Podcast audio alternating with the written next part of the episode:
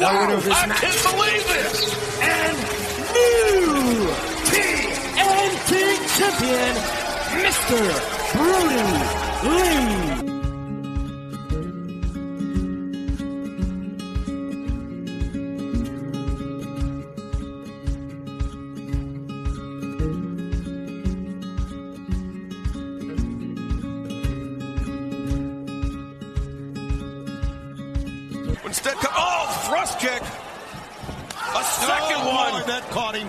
And the discus lariat. Oh boy, one. Stacked up, shoulders down, and it's over. The winner of this match and still TNT champion, Mr. Brodie Lee.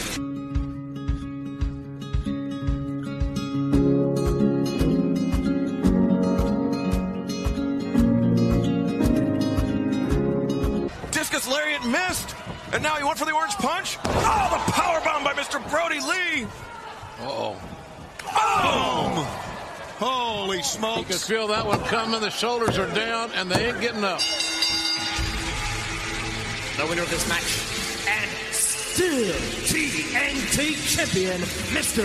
Brodie Lee.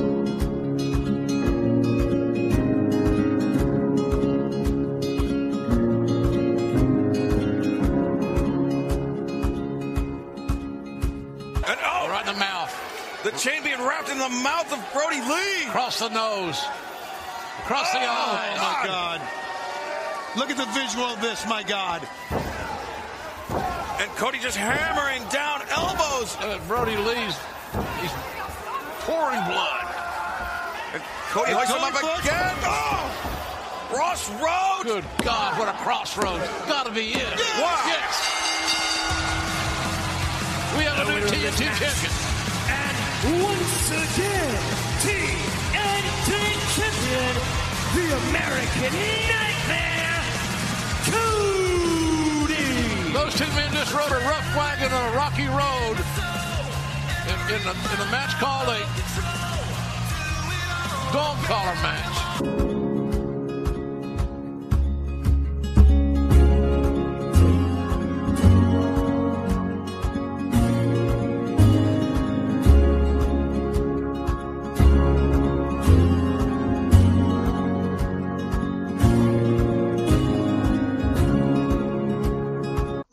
Eccoci e benvenuti in questa nuova puntata del podcast AEW Italia. È Mattia Vitale che vi parla e come sempre c'è Alessia. Prima puntata, insomma, non è la prima puntata dell'anno, però diciamo che è la prima puntata di Dynamite dell'anno. Tutto anno nuovo, tutto nuovo, ratings nuovi, tutto nuovo. Ciao a tutti, ciao a tutte. Un'Alessia molto contenta perché dal 2 dicembre rivede in azione Jon Moxley, quindi io sono soddisfattissima. E immaginavamo, quindi vedete il sorriso, si sente anche dalla voce.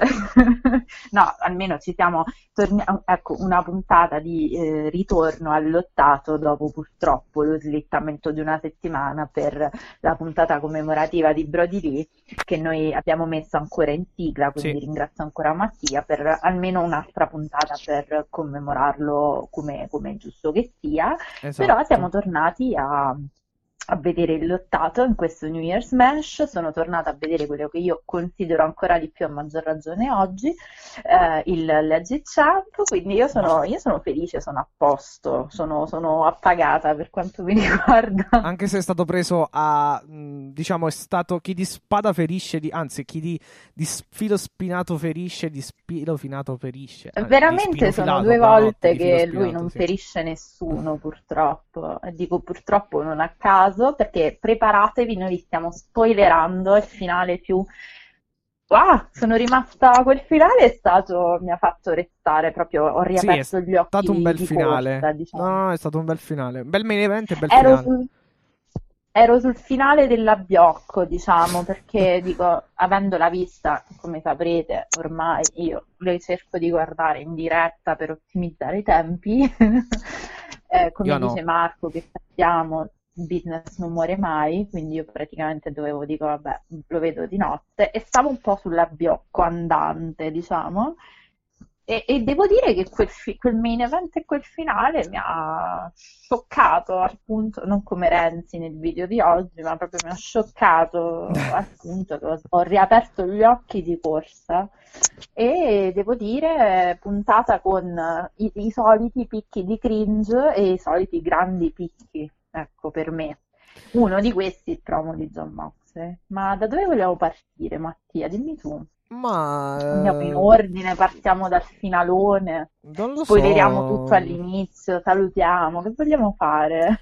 Vabbè, facciamo gli ordinati. Innanzitutto salutiamo e vi ricordiamo che insomma siamo anche su Twitch ultimamente, c'è ancora quella bella puntata che abbiamo fatto, quella bella live che abbiamo fatto, ecco, che potete riascoltare, e ovviamente salutiamo a ruota un po' tutti i nostri ascoltatori. La nostra community, e speriamo, quando, se ci siete nuovi, diciamo, fatevi sentire, dateci un colpo, in modo che possiamo iniziare a salutare anche voi. E Twitch penso che resti ancora un po' prima di metterla, perché verrà poi travasata da Twitch a YouTube. Esatto, sì, sì, infatti. Capito? Lo faremo, okay, sicuro, sì. Ho studiato. Ricapitoliamo i social all'inizio, così magari... Ok, siamo su Twitter, @AEW_Italia. Poi siamo su Facebook e Instagram, AEW Italia Page.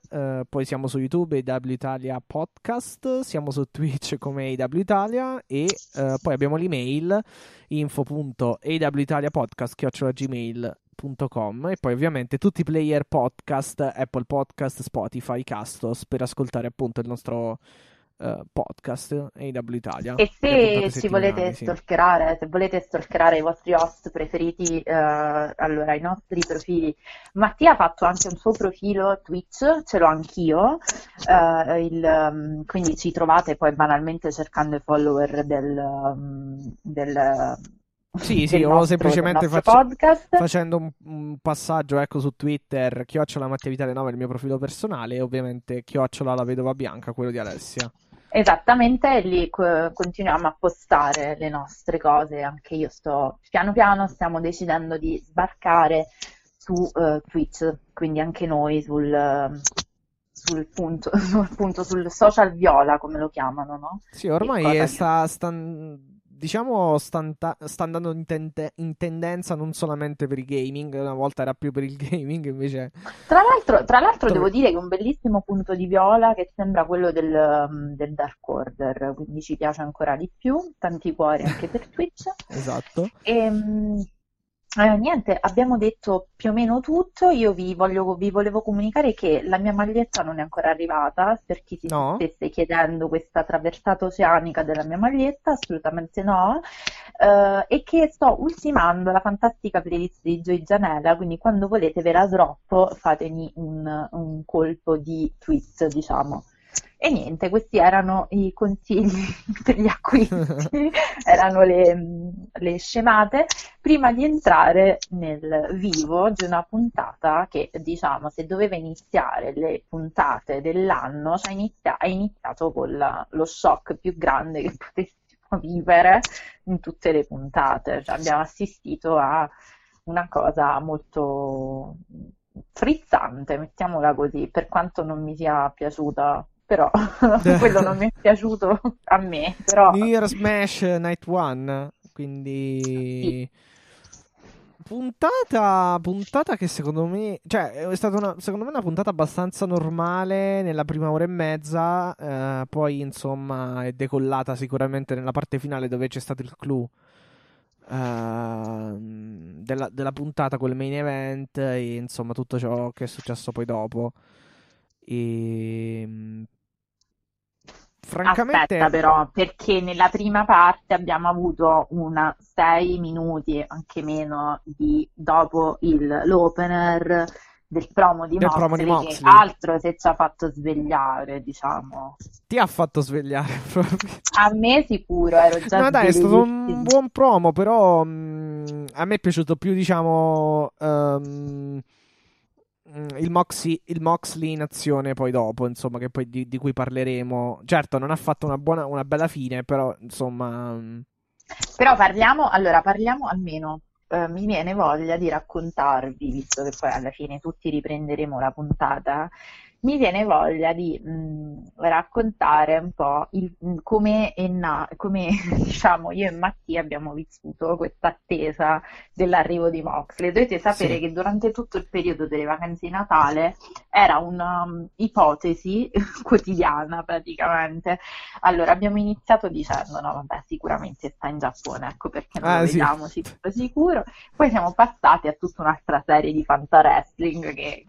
E devo dire però che ci abbiamo preso, cioè adesso è troppo facile dirlo adesso, ma se voi leggeste le nostre chat, io e lui avevamo già un po' ipotizzato cosa sarebbe successo. Io direi a questo punto di partire dalla cosa clou di questa puntata, perché effettivamente poi è stato il sale di questa puntata, obiettivamente.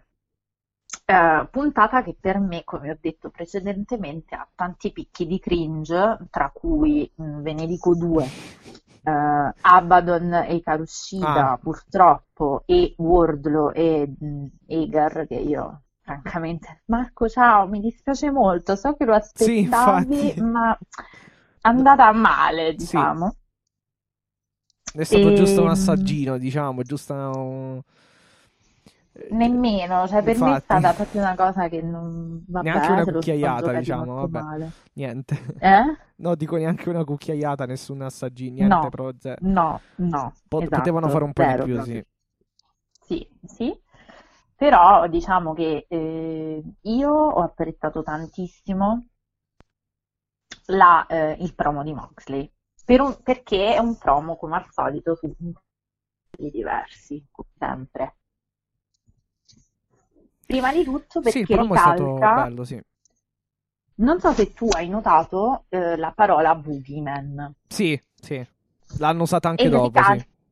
Esattamente, ricalca esattamente ciò che lui ha detto in New Japan nel promo di fatto rivolto a Kenta. Che tu effettivamente Alessia poi mi ha indirizzato ecco su questo binario proprio dopo il promo fatto, diciamo, andato in onda, ecco, sul a Wrestle Kingdom, e lei mi aveva detto appunto tramite chat come, diciamo, fosse un Moxley probabilmente verso una strada un po' più dark, un po' più Io esagerando ho detto che farà il turn heel. Ovviamente non volevo dire che Jon Moxley tornava heel, anche perché, ragazzi, e Mattia correggimi, dimmi la tua opinione, io sto chiaramente ragionando con voi, per me il Moxley che si è visto ieri ha segnato ecco perché torno alla questione, più livelli di questo promo. È un promo molto più creepy. In che senso? Nel senso, noi siamo abituati a Mox che promette mazzate, diciamo proprio la verità. Sì, no, infatti forse ecco, più che tornil per, diciamo, prendere il filo, ecco, di quello che anche hai detto poc'anzi, forse è un tornil completo. Perché, come hai detto tu, più o meno non è che fosse face, ecco, Moxley, però probabilmente neanche completamente heel, diciamo, mettiamola così. Allora, intendiamoci, quando noi parliamo, almeno io e Mattia adesso, quando parliamo di heel, non lo intendiamo come posto nella compagnia, e perciò arrivo sul vari livelli di promo, bensì su proprio caratteristiche del character, scusate il gioco di parole, o della cosiddetta persona, che vuol dire poi personaggio in inglese. A questo proposito, dopo faccio la parentesi in inglese, ma la facciamo alla fine. Di fatto, da un lato, Moxley è diventato molto più oscuro. In questo promo lui ha detto: io ti starò sulle spalle, starò sempre nel tuo angolo buio, blind spot, starò sempre a guardarti appollaiato sulle spalle, sono il boogeyman. E lui non era mai stato così, diciamo, creepy, non era mai stato così oscuro, aveva sempre detto ti sgrano di mazzate e la finiamo qua. Sì, okay. Sì, no, infatti anche il fatto, anche il non sarei mai al sicuro. Esatto, la definizione proprio... ecco, non sarai mai diciamo sei in un posto comunque che non è al sicuro, cioè non sarai mai al sicuro, esatto, quindi un po' però... come se ecco non sei in una comfort zone, diciamo, all'interno dell'Elysplace. Esatto, era proprio creepy, quella sì. Era una cosa proprio creepy, però ragazzi, cioè, è indubbio, e faccio una precisazione, quando io uso la parola ragazzi intendo anche le ragazze, non prendetevela come neutro, diciamo. E io credo e considero che invece il promo di ieri abbia segnato l'assoluta consacrazione di Jon Moxley come face della compagnia, proprio come volto della compagnia. Perché? Perché se ci fai caso lui ha detto una cosa, lui ha detto io lo so che voi stavate aspettando da me, proprio da me, da Jon Moxley, che arrivassi qui e iniziassi a fare sostanzialmente il pazzo nel match di Omega, masticandomi le guance per quello che è successo, ma io non lo farò per due motivi, perché lì c'è la cintura in palio e c'è la cintura per cui io ho praticamente sputato sangue, sì. E perché ho grande rispetto, io non ho il diritto di decidere sul destino di un altro uomo, che in quel caso era Phoenix che aveva sì, rispetto titolata. Per Phoenix, esatto, sì. Esatto. Però ragazzi, soprattutto ieri vi ha detto una cosa, e soprattutto poi nel finale della puntata Jon Moxley ha dimostrato con questo atteggiamento tra virgolette responsabile, cioè lui ha posto proprio l'accento su AEW contro Impact, quando lui dice se ne va in giro con quello che sembra un venditore di auto usate. Sì, infatti. Riferendosi a Don Callis, lui vuole dire, dice io non intervengo nel match perché ho rispetto per la nostra cintura AEW, ho rispetto per Rey Fenix, e quindi lui ha segnato una cesura secondo me netta tra lui e Kenny Omega, che si riconferma essere sì. Un campione di cui alla fine non importa, a cui alla fine non importa nulla della federazione in cui è. Non so se concordi, però io sì, l'ho vista sì, è un'ottima chiave di lettura, perché comunque più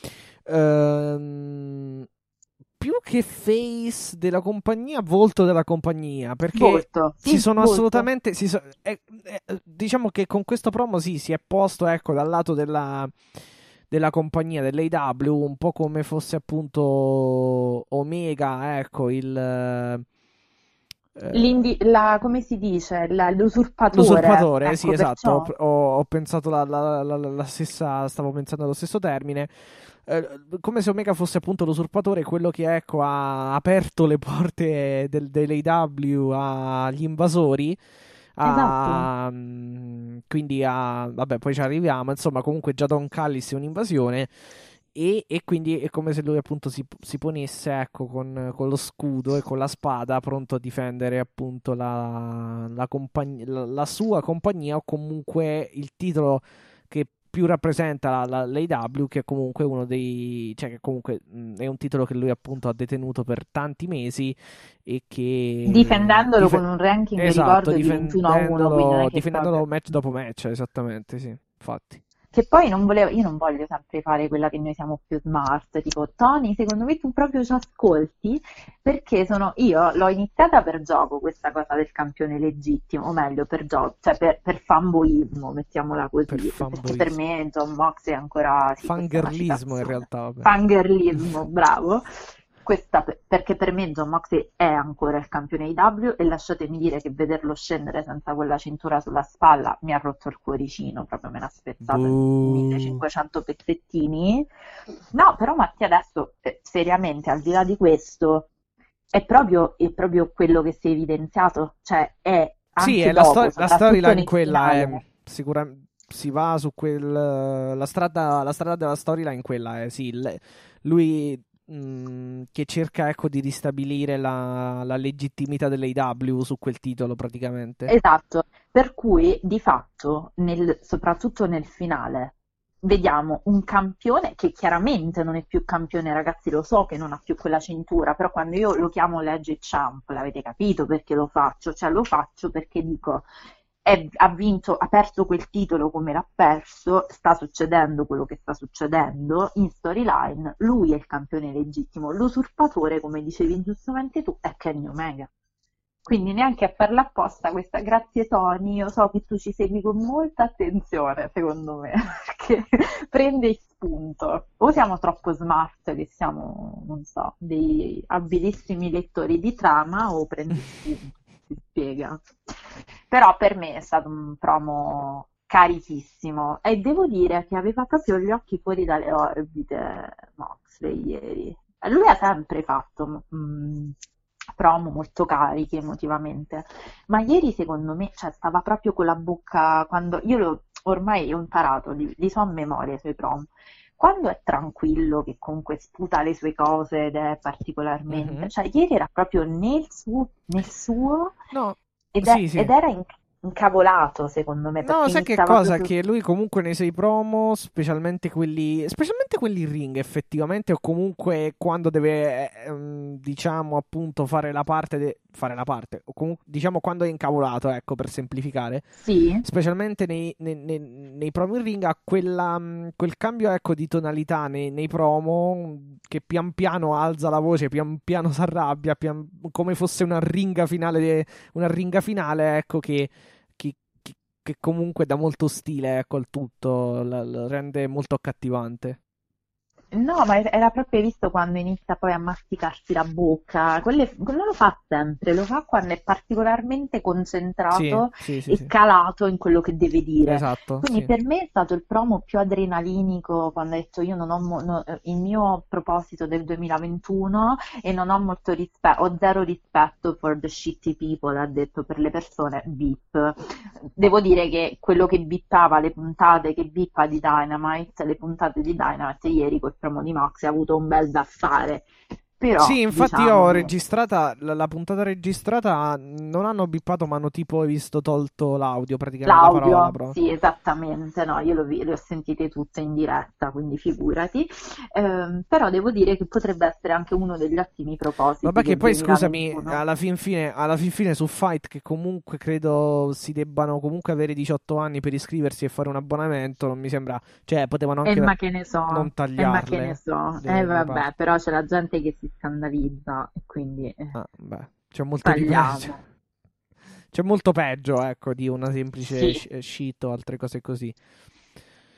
Però vabbè, per me propone, ma tanto ormai cioè voglio dire, Jon Moxley veramente si è dimostrato per l'ennesima volta uno molto capace di fare quello che fa, e quindi non solo di fare il wrestling, ma anche di fare i promo, i killer promo che sa fare. No, beh, assolutamente, penso che non ci siano...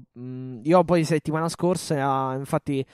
avevo subito, ecco, diciamo etichettato il promo di Moxley, quello insomma in cui ha ricordato Brodie Lee, subito come un altro grande promo, quindi sicuramente se andate anche se andate ad ascoltare le puntate precedenti troverete sicuramente molte volte in cui io e Alessia abbiamo detto appunto che comunque Moxley ha eseguito perfettamente alla grande degli ottimi, dei fantastici promo.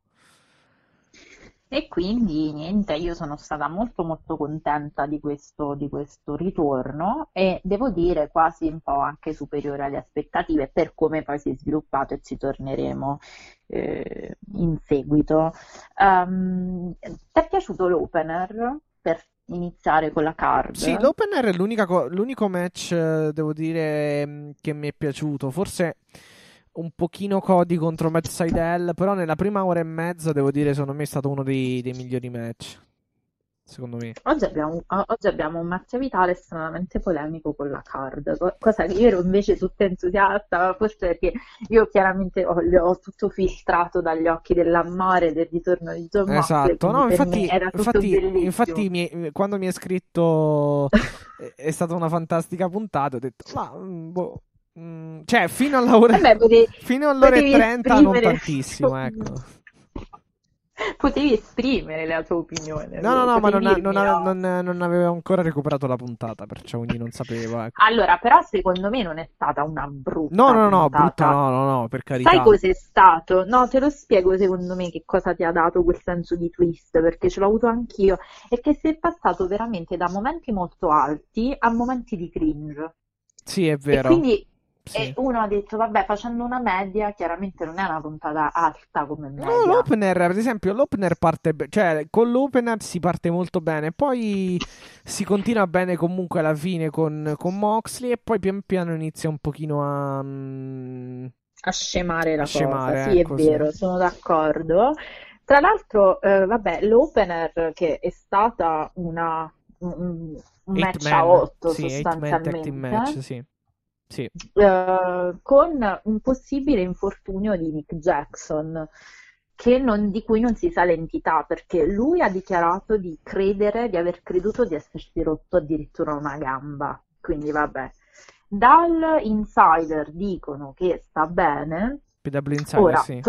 Sì, esatto. Tra l'altro datevi una regolata, perché non è possibile che uno dice mi sono rotto la gamba, no però stai benissimo, cioè trovate una via di mezzo, ci avrà una distorsione, una cosa perché... Che tra l'altro proprio Nick Jackson nel libro che hanno scritto, che ha scritto col fratello, tipo raccontò che comunque da bambini, quando iniziavano a praticare praticamente wrestling nel loro giardino o comunque per tutta la casa, tipo si tagliò credo sul bordo affilato, ecco, di un cancello, perché tipo stavano facendo una gara come si dice, di equilibrio, sì,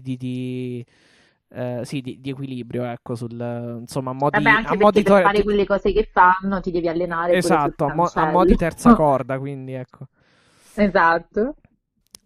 E niente, sì, probabilmente su uno dei tanti voli. Quindi non si sa, vedremo come in questi giorni. Su uno dei tanti voli sicuramente ci daranno aggiornamenti sulle sue condizioni di salute. Comunque un opener molto adrenalinico, molto high flying, come piacciono a noi.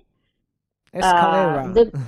I Bucks contro gli SCU, Bucks con gli SCU, esatto, contro Acclaimed e TH2. Esatto.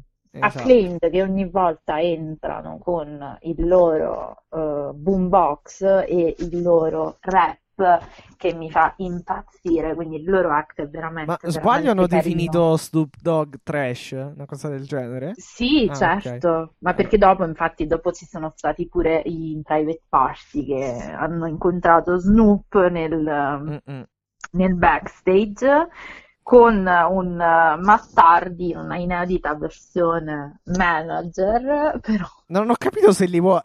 non ho capito se vuole fregarli o se è una cosa seria. Non l'ho capito neanche io, sai. Sembrava un po' truffaldinino, però dai, speriamo che magari diventerà il loro manager. Sì, praticamente hanno firmato delle carte per il cioè dove lui praticamente prende il 30% di sì. Dei successi. Io voglio solo il vostro bene. Sì, infatti. Vediamo. Secondo me ci sarà un po' di fregatura, questo vorrà dire che poi litigheranno. Mi sa che tra Gin e Juice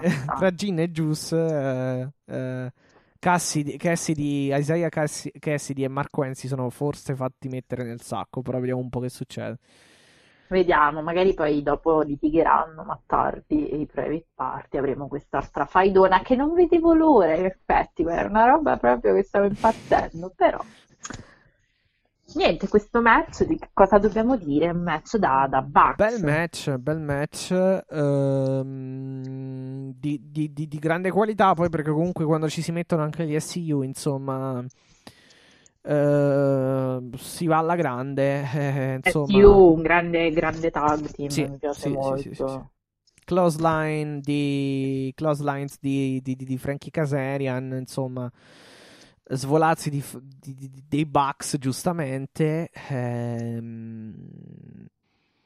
Svolazzi adesso. Sì, svolazzi in senso positivo, ovviamente.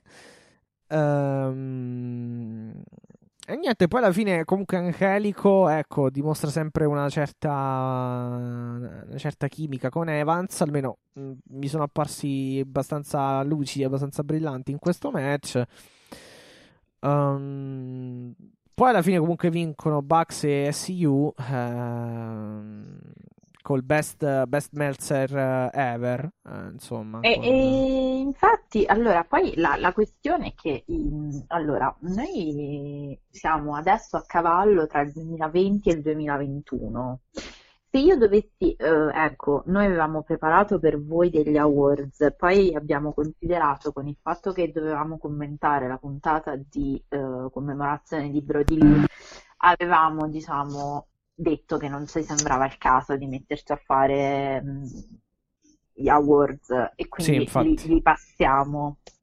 Però volendoli fare noi, io credo che se il 2020 è stato assolutamente l'anno degli FTR come tag team, e spero che tornino, almeno per me, chiaramente sto facendo la mia nomination, poi secondo me io credo che il 2021 sarà l'anno dei Bucks, o meglio, tra Bucks, SCU e forse Jurassic Press, come dicevamo una puntata fa. Sì, allora nel 2020 bisogna, penso, mettere anche alla fin fine Kenny Omega e Page e gli FTR. Sicuramente questi, vi do questi due tech team, sicuramente tra questi due scegliete in base ai vostri gusti, ecco, i migliori.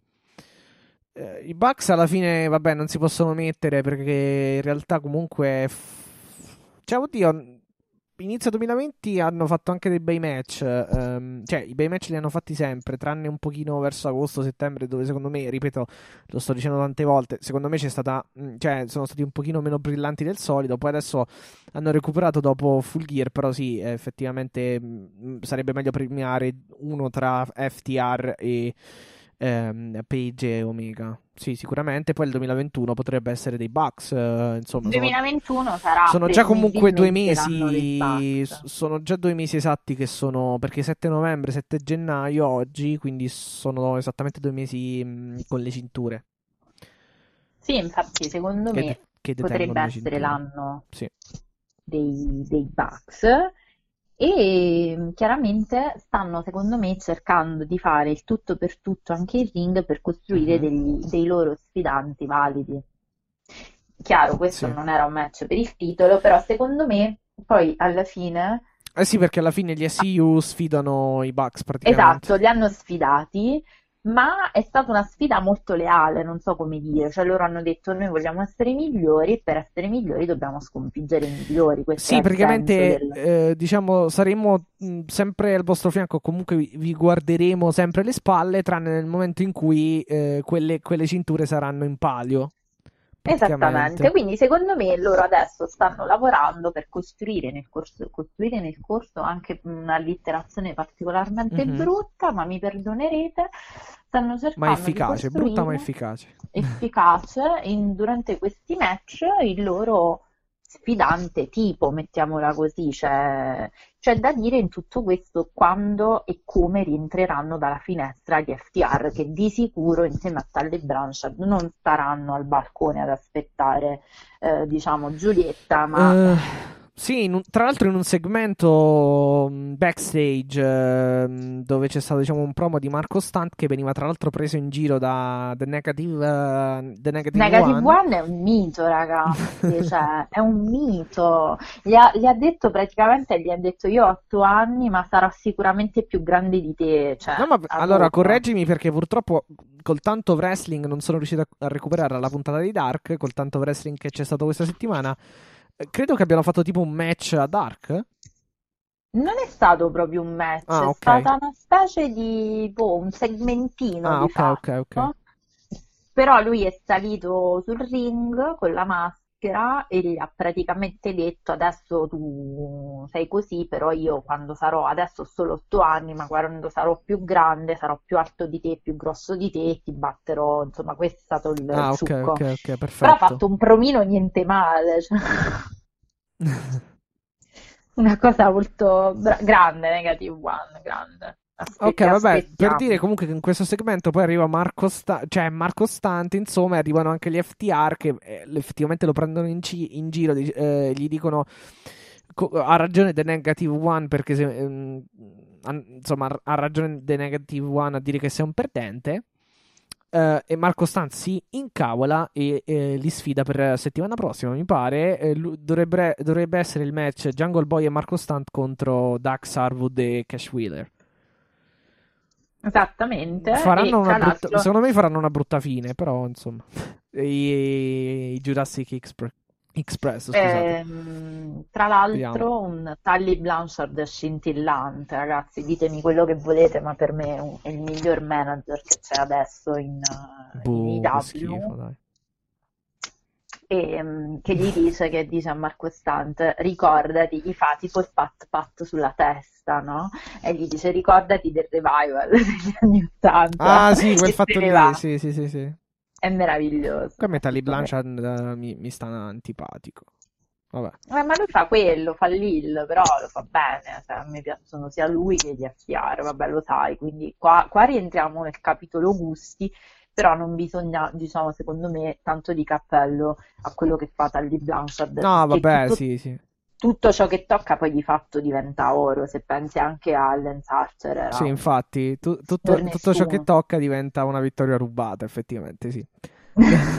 Vabbè, allora dobbiamo parlare anche di Omega a questo punto, direi che possiamo metterli sullo stesso piano. Si riconferma un gran codardo. Bah, vabbè. Si riconferma il campione codardo, poi se vi piace, ragazzi, insomma, niente da dire. Comunque, concludendo, match molto molto bello come opener da vedere, molto energetico, molto adrenalinico, come tutti i match dei Bucks, sì, quindi sì. Di sicuro ti veniva voglia di stare lì davanti alla televisione e non cambiare canale, fondamentalmente.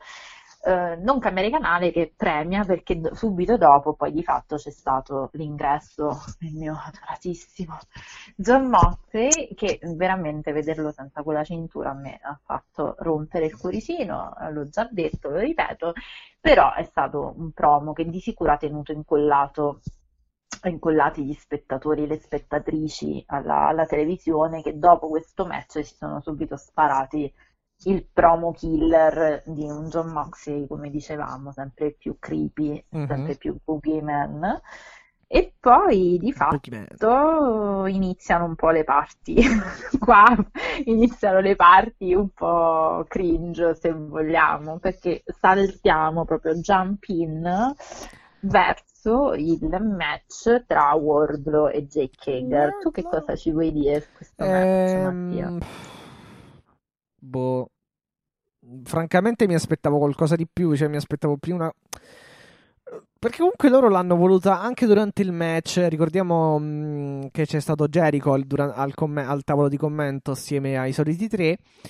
Hanno cercato sì di descrivere, ma anche prima, nella promotion o comunque nella pubblicità del match negli scorsi giorni, nelle scorse settimane, hanno cercato di promuovere questo match come un match, diciamo, fisico, un match, una battaglia tra due titani, però alla fin fine secondo me non è che sia stata poi così tanto una battaglia, ecco, non mi ha dato quella sensazione, ecco, di dire wow, questi due si stanno cartellando seriamente.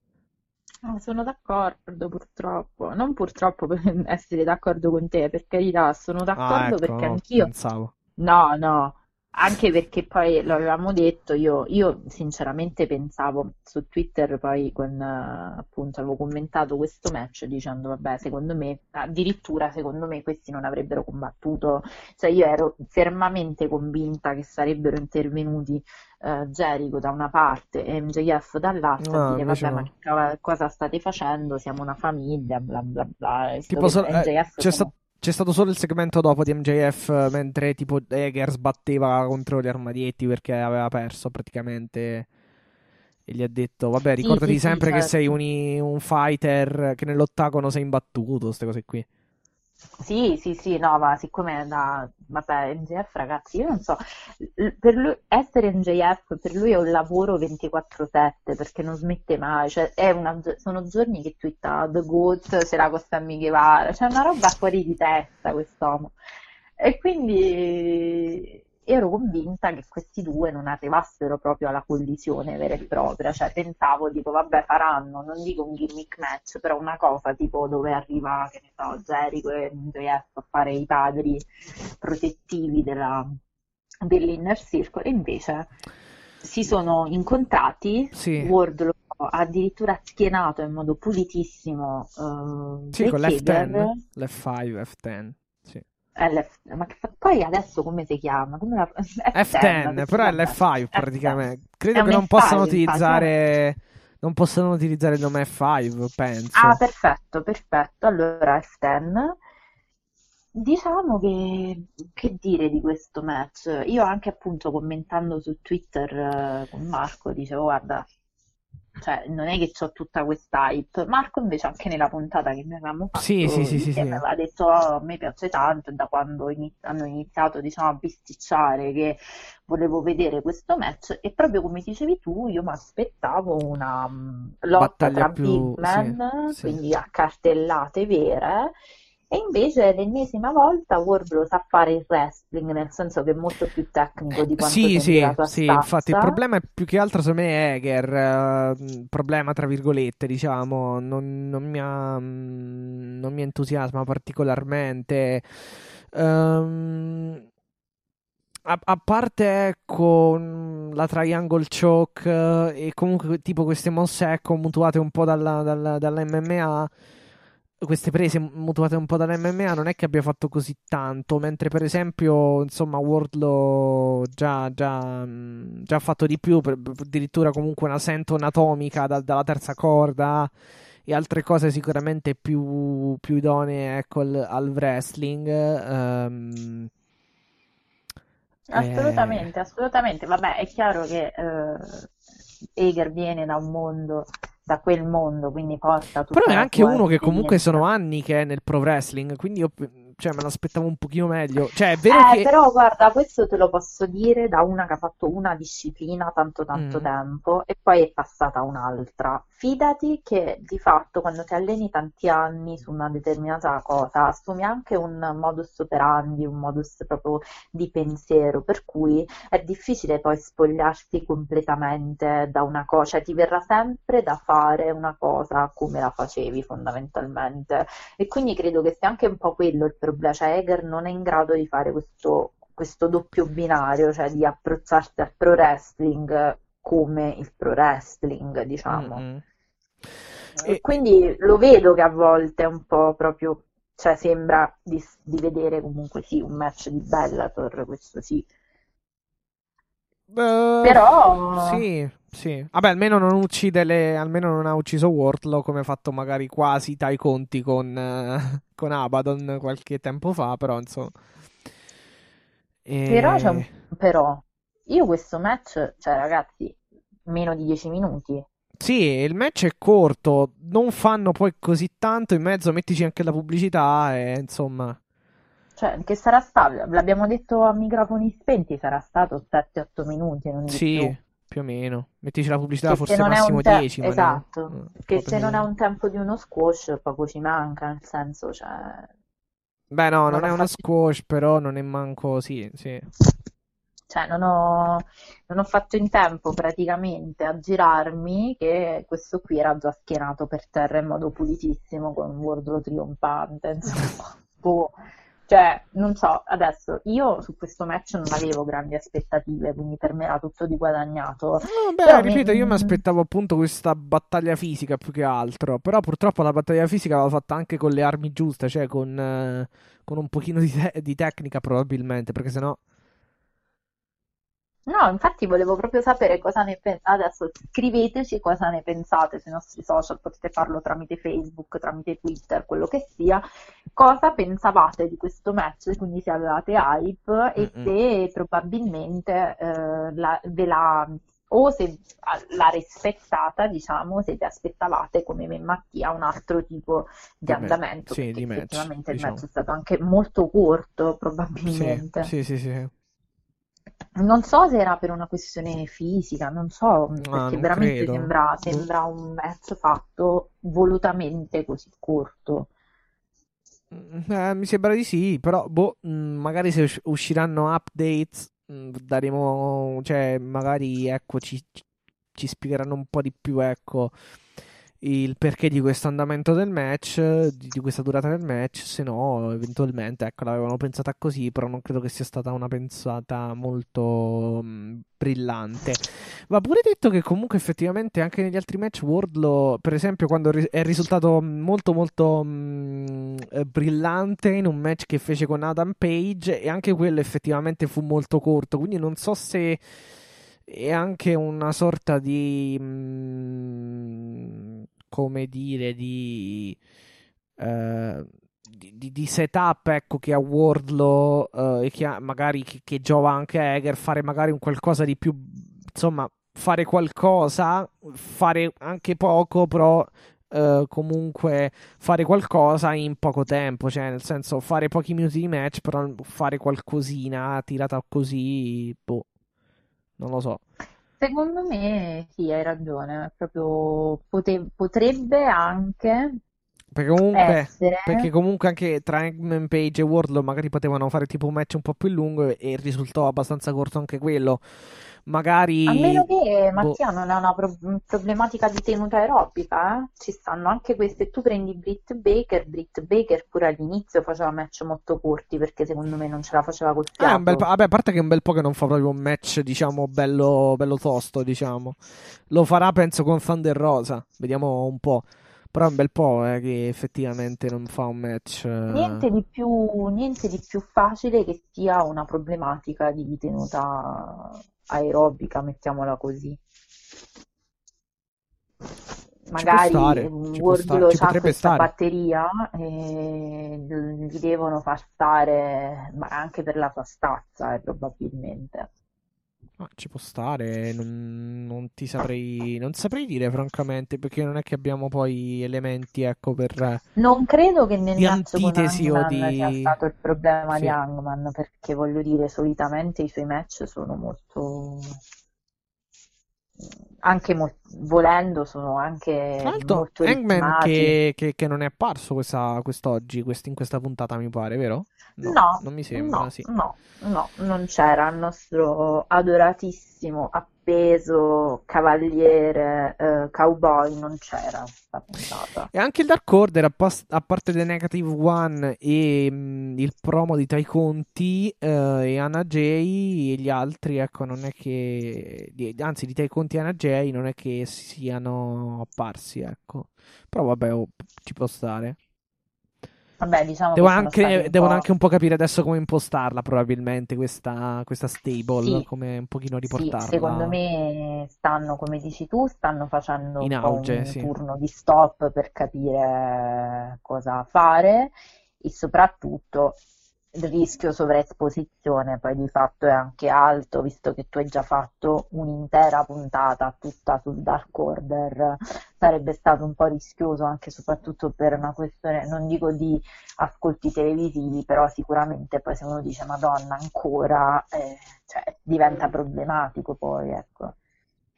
Ok, insomma, vedremo, ecco, cosa faranno col Dark Order, però insomma dopo la puntata commemorativa, ecco, ci stava tra virgolette anche un po' di pausa e capire, ecco, cosa fare. Anche perché poi secondo me il rischio sovraesposizione era un po' dietro l'angolo, nel senso, beh, sì, effettivamente, venendo da una puntata con tutto il Dark Order, effettivamente anche chi vuole guardare la TV dice Madonna ancora questi, poi potrebbe essere problematico, ecco. Sì, effettivamente, anche perché... può essere anche quello, sì, ci può stare, anche perché come dici tu poi hanno anche di fatto un chiaro problema di capire dove deve andare e come deve andare questa stable. Sì, no, infatti. Quindi assolutamente, ecco. Infatti. Poi che abbiamo lo spot per il Go Big, no? No, sì, a parte quello, no, allora, tra l'altro, vabbè, dopo, niente, volevo dire, nel finale del match di Hager e Wardlow sale tutta la Inner Circle a, diciamo, a riportare l'amore dicendo dai, non fa niente, non è successo nulla. Ma Dio, diciamo che non l'ha presa bene Hager. No, non l'ha presa bene, però stringetevi la mano e siamo tutti una famiglia, quindi c'è l'amore e niente, per adesso pare che questi due stiano buoni buoni fino di fatto al prossimo litigio che avranno, perché ce lo avranno. Secondo me questo è solo il primo di una lunga serie, ecco. Mi sa di sì, perché insomma Hager, ripeto, il segmento in cui nella locker room, nello spogliatoio, ecco, non era molto contento effettivamente, testimonia, ecco, come gli roda un pochino, ecco, per usare un eufemismo, ecco, questa sconfitta. Sì. Molto eufemistico, diciamo, però sì, è abbastanza, va al punto, diciamo, è on point, diciamo. Mm-hmm. No, poi abbiamo un'altra parte un po' cringe che io mi sarei un po' evitata, ma hanno deciso di farla. Indovina a cosa mi sto riferendo? Promo? No, segmento di Miro? No. No, un po' prima, vai un po' prima. Vabbè, sei prima a dirmelo, che non me lo ricordo, forse. Sì, te lo dico, e non so se forse terrificante segmento, quindi parte del peso di Brian Cage. Ah, ok. Darby Allin. 100 pounds, anzi no, 270 pounds. Eh beh, certo. Sì. Quindi, aspetta, 100 libbre sarebbero... vabbè. Allora. Comunque gli porta 100 libbre, tipo, a Darby Allin. 270 libbre sono... Ora stavo cercando, sono esattamente... 122 kg. Quindi se invece sono 100 libbre di meno, vediamo. Sì, 170 per Bianchi. Ok, sono 77 kg. Quindi 77 kg in più praticamente. No, un po'. Allora, se 270 libbre sono 122 kg, sono un po' di meno, 50 kg in... sì, no, dico appunto 77 kg in meno praticamente Darby Allin di Brian Cage, perché praticamente la massa di Brian Cage pesa 270 libbre, mentre appunto Darby Allin... sono 122 kg. Sì, Darby Allin 170 libbre. 170 sono 77 kg, quindi la differenza sarà 50 kg più o meno. Ah, ok. Sì, che sì, poi Taz gli dice tipo, vabbè, ma con la giacca, con come si chiama, con la cintura, perciò arriva a 170, se no neanche ci arriverebbe. Sì, è stato un po' cringe. Sì. Ora, onestamente, tu l'hai capito il senso di questo segmento?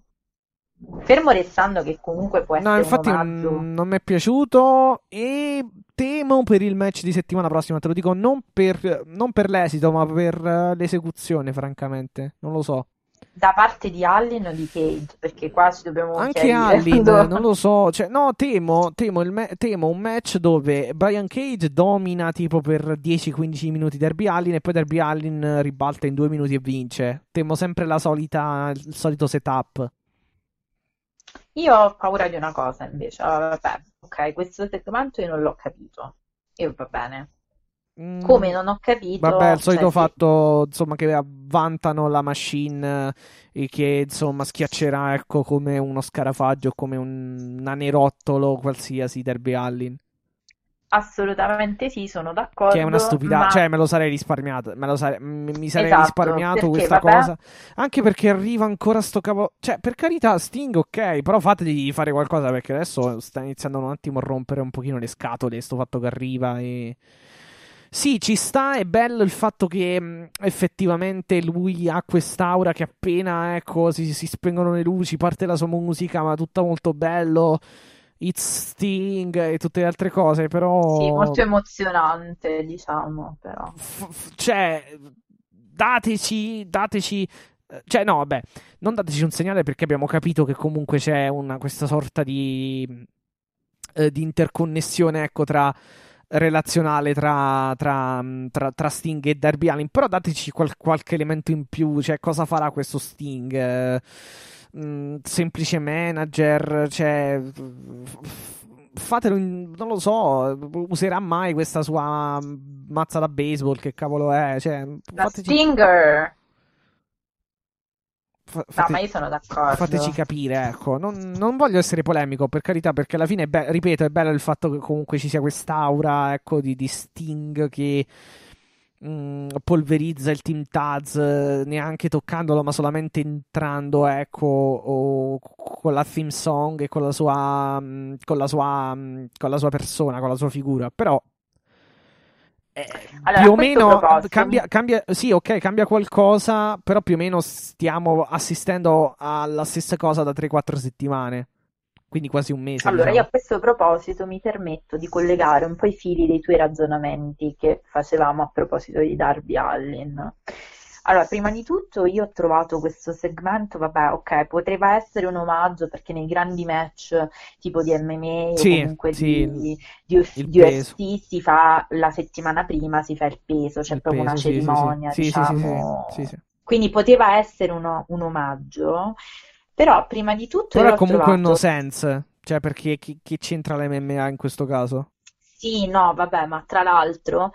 se tu pensi a Darby Allin, cioè questa roba andava bene per Hager e Wardlow. Esatto, bravo, infatti, cioè sta cosa andava bene per due titani, cioè sì, l'avrei capita per Wardlow e Hager, però cioè in questo caso non ha tanto senso. Cioè sembra un po' un segmento di umiliazione, tra virgolette, per Darby Allin, senza considerare, se mi si può passare questo ragionamento, che da qui al body shaming c'è proprio una linea molto sottile, cioè la questione peso è proprio sempre un gioco su cui poi scivoli subito sulla buccia di banana, quindi non è proprio, magari non è no, ma anche perché la direzione quella era, perché a un certo punto lui dice vabbè, ma perché c'è la giacca, c'è tutte queste cose, c'è la cintura che è di metallo e pesa, se no peseresti anche di meno di 170 libbre, cioè quello è l'indirizzo, non è che possiamo scappare. Esatto, quindi non è che proprio mi sia piaciuto, perché da lì cioè la comicità, alla buccia di banana, il passo era molto veloce. E poi ti faccio vabbè, ma non domanda, fa ridere, perché tanto si sa che quello pesa di più di Darby Allin, cioè non sì, è che... cioè era proprio fatto apposta, quasi per umiliare Darby Allin. Questa non è una cosa che a me è piaciuta. Però ti faccio anche una domanda, un po' tirando i fili di tutti i tuoi ragionamenti delle scorse puntate, e ricollegandomi a quello che dicevi appunto a proposito di Sting.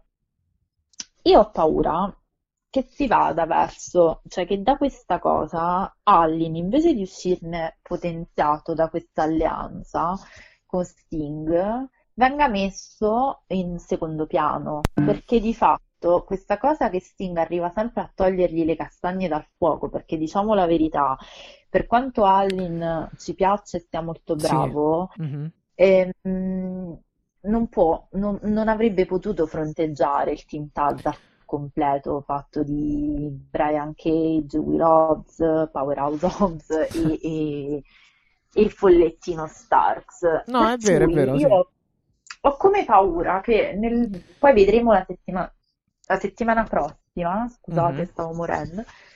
Però io ho paura che veramente ho ingoiato la saliva, ci stavo rimanendo, quindi ci ho avuto un attimo di...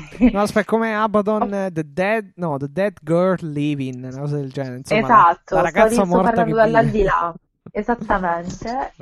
Ho come paura che questo arrivo di Sting a fianco di Allin, che poi di fatto gli toglierà le castagne dal fuoco, perché probabilmente andrà così, ci restituisca un campione, perché secondo me Darby Allin continuerà a essere campione, e questo è il mio pronostico, ma un campione ancora più ridimensionato, che è un po' quello che dicevi tu, cioè voglio vedere un campione. Esatto, perché Sting dovrà valorizzarlo, però non dovrà togliere, secondo me è sbagliato fargli togliere le castagne dal fuoco, perché fargli togliere le castagne dal fuoco o aiutarlo a vincere non è che non eleverebbe, ecco, alla grande, cioè anzi non valorizzerebbe, ecco, Darby Allin nel suo titolo, cioè questo ha bisogno comunque di dimostrare il suo potere, ecco, il suo prestigio. E quindi ecco, secondo me dovrebbero trattarlo più come, ecco, una sorta di sì, ok, di underdog contro i big man, però anche insomma come una sorta di wrestler che, nonostante, ecco, la disparità fisica, riesca comunque a ribattere colpo su colpo.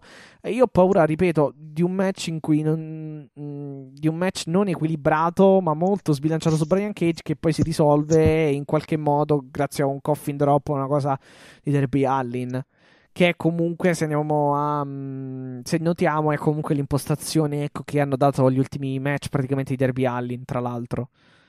Allora, io potrei accettare che Darby Allin venga messo in secondo piano da Sting solo se tra questi due si creerà una stable o comunque un sodalizio così tanto potente, perché proprio a livello del simbolico e diciamo delle loro gimmick sono così potenti, mi piacciono tanto insieme, quindi o riescono veramente a fare un grande lavoro per amalgamarli, per valorizzare l'uno l'altro, senza che poi arrivi Sting e dice vabbè Sting e quindi Darby Allin non lo guarda più nessuno. Esatto. Io spero vivamente che facciano questo, perché altrimenti, come dici sempre tu giustamente, e su questo, guarda, magari prima non ero troppo d'accordo, però mano a mano che sta andando sì, perché io ho paura che Darby Allin si trovi un peso troppo pesante per lui, che è questo championship, questo TNT Championship, mm-hmm, che lui fondamentalmente non riesce ancora a far fruttare. A me la gimmick di Allin piace tantissimo. Sì, no, ma anche a me. Sfruttata, no, dico in generale, dico se sfruttata a dovere, perché esatto, altrimenti, come dici tu, resta il freak che gli fai fare i match con Brian Cage, cioè no, nel senso bisognerebbe anche valorizzare il tipo di lottato. Esatto, perché comunque non ci possiamo dimenticare comunque un Brodie Lee, non possiamo dimenticarci Cody, che comunque hanno valorizzato tantissimo. In realtà volendo, specialmente Cody, però anche Brodie Lee comunque ha fatto comunque 2-3 difese, quindi comunque l'ha valorizzato molto contro Cassidy, contro Dustin Rhodes, quindi non contro... Vabbè, ma non è tanto alla fin fine effettivamente il wrestler contro cui difendi la cintura, è un po', ecco, il valore, i promo, gli angle... E il tipo di match, ecco, che fai. Quindi secondo me Darby Allin non è ancora all'altezza di Cody e Brodie Lee attualmente, cioè, perciò dico che gli serve qualcosa per elevare il suo regno da campione, che comunque anche il suo, come quello degli Young Bucks, ormai è un regno che dura già da 2 mesi e purtroppo mi dispiace, ma è ancora un po' deboluccio come regno. Hai ragione. Sì, adesso non anche perché questa è la prima vera, cioè, tra l'altro è la prima vera difesa dopo 2 mesi. Per esempio, gli Young Bucks hanno difeso i titoli già, mi pare, un paio di volte, quindi anche sto fatto non è che sia molto idilliaco come come atteggiamento. Sono d'accordo, questo sono d'accordo, quindi io spero che tra questi due nasca qualcosa di veramente potente che mi faccia venire veramente voglia di vedere un Darby Allin contro Brian Cage. Ecco, per intenderci, se Sting lo stramazza di mazzate, per me va benissimo. Sono qui. No, però adesso, a parte gli scherzi e le mie personali antipatie, hai ragione, cioè, nel senso, devono saper valorizzare la figura di Allin come campione, altrimenti ci troviamo un titolo che di fatto è un titolo secondario, non solo nell'idea comune, ma anche proprio banalmente nel regno. Quindi sì, hai ragione. Ripeto, cioè, veramente potenzialmente può essere comunque il volto della compagnia Darby Allin, ed è un grande wrestler, secondo me, perché comunque ha delle armi a livello di atletismo e di altre cose comunque molto molto molto con un potenziale veramente importante. Anche a me piace molto. Quindi spero che nel 2021 sviluppi tanto quello che lui è, che poi è una cosa anche molto diversa. Che cosa? Anche un atteggiamento ovviamente che non può essere uguale o comunque ecco, in modo copiato, in modo, diciamo in modo pari pari, o comunque pedissequamente. Però comunque c'è anche un atteggiamento alla Jon Moxley, secondo me sarebbe molto adatto a Darby Allin. Ripeto, non può essere uguale, però, cioè non può e non deve essere uguale, però insomma una sorta di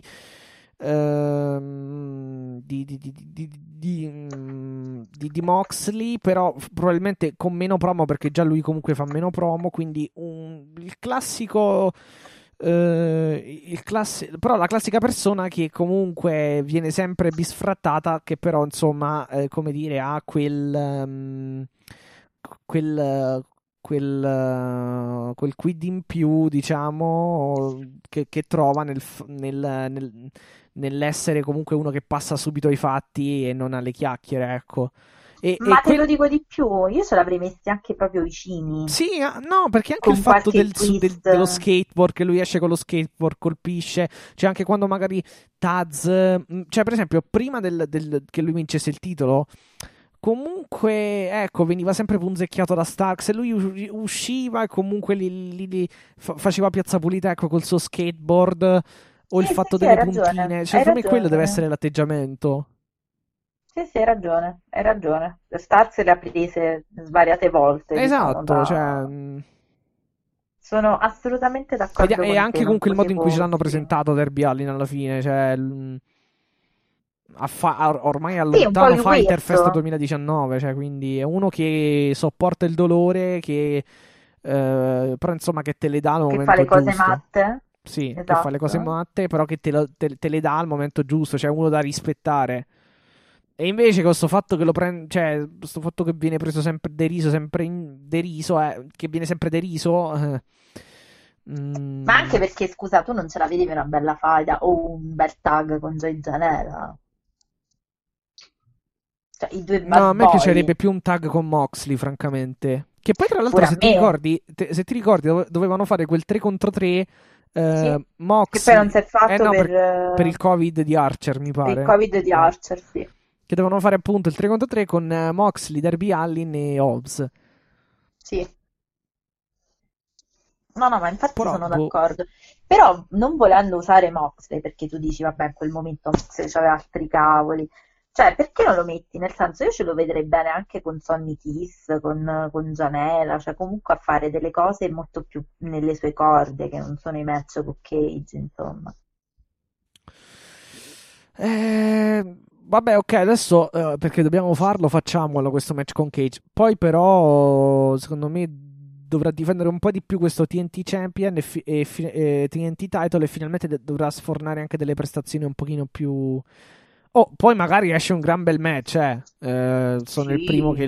sarò il primo a dirlo la settimana prossima. Sospendiamo il giudizio fino alla settimana prossima. Questi sono appunto solamente speculazioni pre-match, poi... magari appunto si sono inventati il match della vita e qua alziamo le mani, cioè sicuramente, e quindi così. Però hai ragione, cioè, nel senso, l'analisi è assolutamente reale e c'è una problematica reale di gestione di questo championship. Sì, vediamo un po', vedremo come ci stupiranno la prossima settimana. E ridendo e scherzando siamo arrivati a quello che tu hai definito il match di promo di Go Big.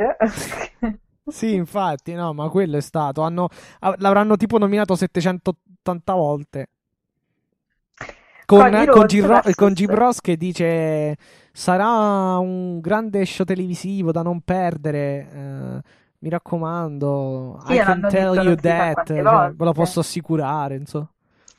Ma l'hanno detto non si sa quante volte, sì, infatti, durante tutta la puntata. Va bene, comunque noi non lo vedremo, Jim, stai tranquillo. Ma Snoop Dogg che sale sulla terza corda, ragazzi, questo è stato il momento più cringe dell'intera puntata, vi giuro. Io ho pensato che si ammazzasse, ci ha messo un po' di tempo per volare, effettivamente voleva capire bene. Io ho detto voleva capire bene le distanze, cioè non ho capito, non lo so.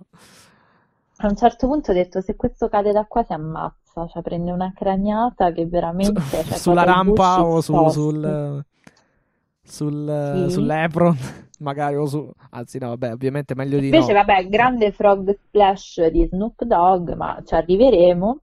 Io su questo match volevo dirvi che chi di voi avesse visto il Road to New Year's Smash, c'è un promo molto bello di Matt Sydal su Cody, e qui torno pure al discorso che facevamo tempo fa proprio su Matt Sydal. Io dicevo, spero che si delinei sempre maggiormente in singolo come lottatore, perché a me piace, nel senso mi... Sì, all'inizio non mi stava convincendo più di tanto, però anche ieri ha fatto un buon match. Esatto, no, che era quello che dicevamo, cioè non ci convince adesso, però secondo me lui è un high flyer, cioè ha tanti anni soprattutto di carriera alle spalle, e obiettivamente ieri li ha fatti vedere tutti, sì. Però il grande promo è stato fatto proprio nel Road to, perché il suo concerto... io l'ho seguito, che poi sì. Eh sì, tanto era tipo 7 minuti su YouTube, sì, mi pare. Esatto. Il suo concetto era banalmente io il terzo occhio, io parlo sempre di terzo occhio, visto non vi fa sempre il gesto, no? Perché lui dice io sono un lottatore con una consapevolezza.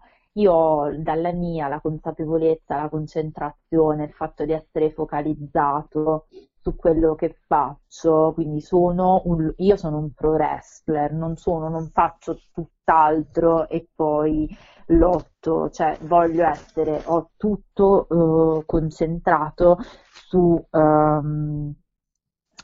quello che io sto facendo, quindi sul ring, ed era un po' l'attacco a Cody, perché Cody poi di fatto risponde esatto a questo promo, dicendo vabbè sì, ah no, perché poi Sydal gli dice lui sì, lo vedi che si allena, lo vedi che lotta, però è sempre lì molto impegnato, che risponde alle mail, che fa altre cose, che c'ha 1000 altri progetti, quindi lui sottolineava un po' la disparità di approccio e di concentrazione alle cose, e Cody dalla sua risponde è vero, però io questo comunque è un business, e per far andare avanti questo business serve che io faccia il mio lavoro, e io sono bravissima a fare il mio lavoro. Insomma, si sono un po' puntecchiati così, ed è stato bello. Sì, diciamo che poi nel Road to, diciamo, sono passati tipo anche Sammy Guevara e altri perché parlavano, mi pare, dell'Inner Circle, queste cose qui. Sì, no, è stato carino come Road to. Anche se, ok, è concentrato Matt Sydal, però è vero che praticamente Cody con un moonsault è andato a vuoto colpendo il tappeto del ring, però anche lui, anche la sua shooting star press è stata contrastata da Cody, quindi forse troppa attenzione. Ovviamente è una battuta, però insomma è stato un bel promo, sì, cioè una bella... Sì, diciamo, poi, diciamo che un presa della realtà, della realtà e diciamo una bella trasposizione per il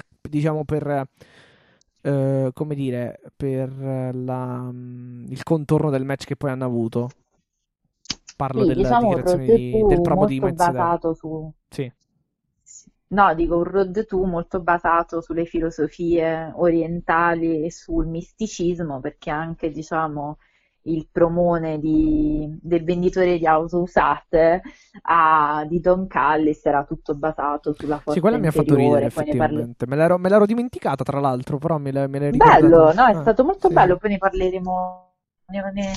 Se poi ne parliamo dopo, quando poi parliamo del main event, però non è stato male, mi è piaciuto. Nonostante lui mi stia di un antipatico, che penso che spero veramente solo che Jon Moxley gli spacchi la faccia, ma questo poi è tutta una cosa mia, diciamo. Oddio, la voleva fare, però è stato interrotto, diciamo così. Purtroppo, io avevo già anticipato che sarebbe andata così in realtà, in tante e tante sedi, diciamo. Allora... Che di spilofinato di spillo filato, ma perché? Cioè, no, di filo spinato. Di, cioè, spillo filato, bellissimo. Sono già due volte che lo dico. Di filo, chi di filo spinato perisce, buonanotte, di filo spinato perisce. Sì, ma perisce. Non è stato lui non ha ferito nessuno, è dal 2 dicembre che non ferisce nessuno, ma comunque ci torneremo. Vabbè. Quindi dicevamo questo Go Big Match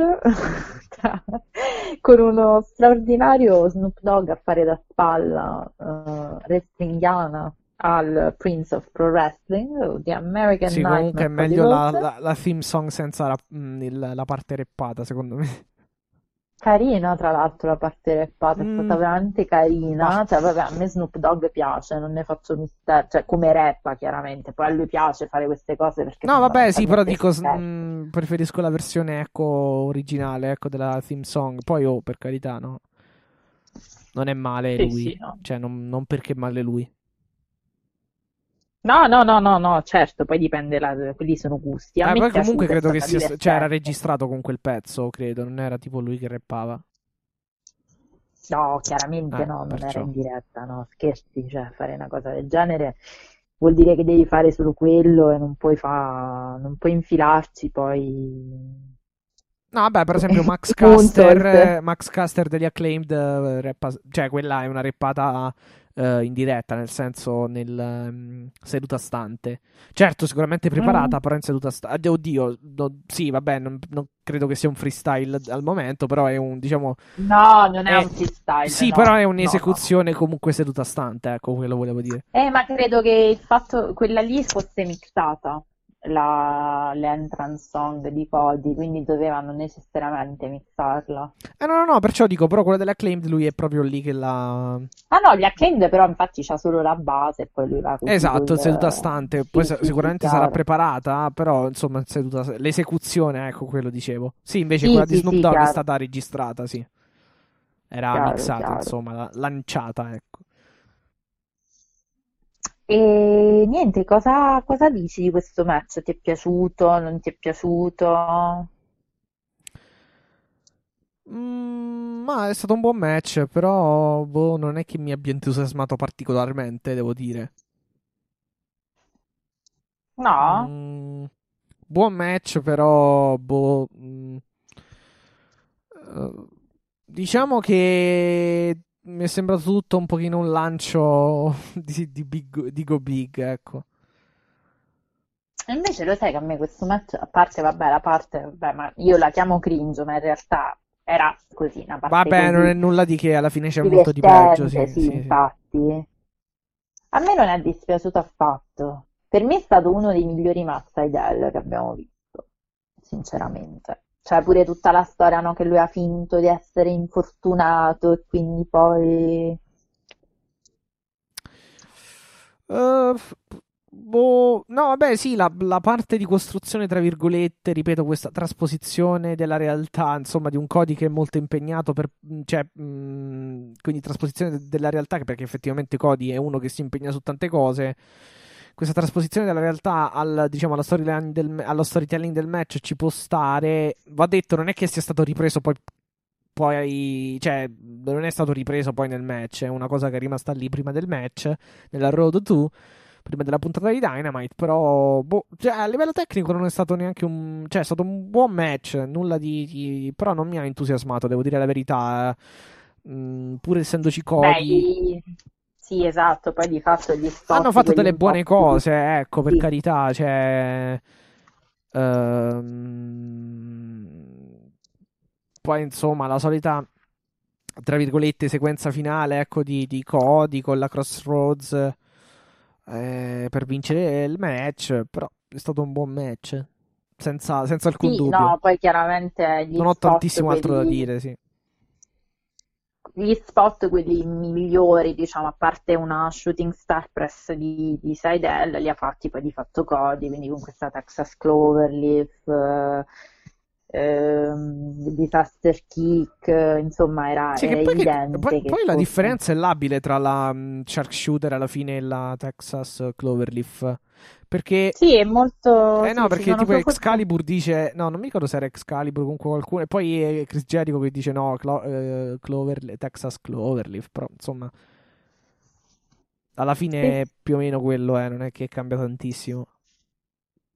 Sì, comunque vabbè, era un match in cui secondo me c'era chimica sul ring, perché vabbè, un po' loro si conoscono da tempo, perché no, ripeto, non è stato brutto, è stata una buona prestazione da parte di tutte e due.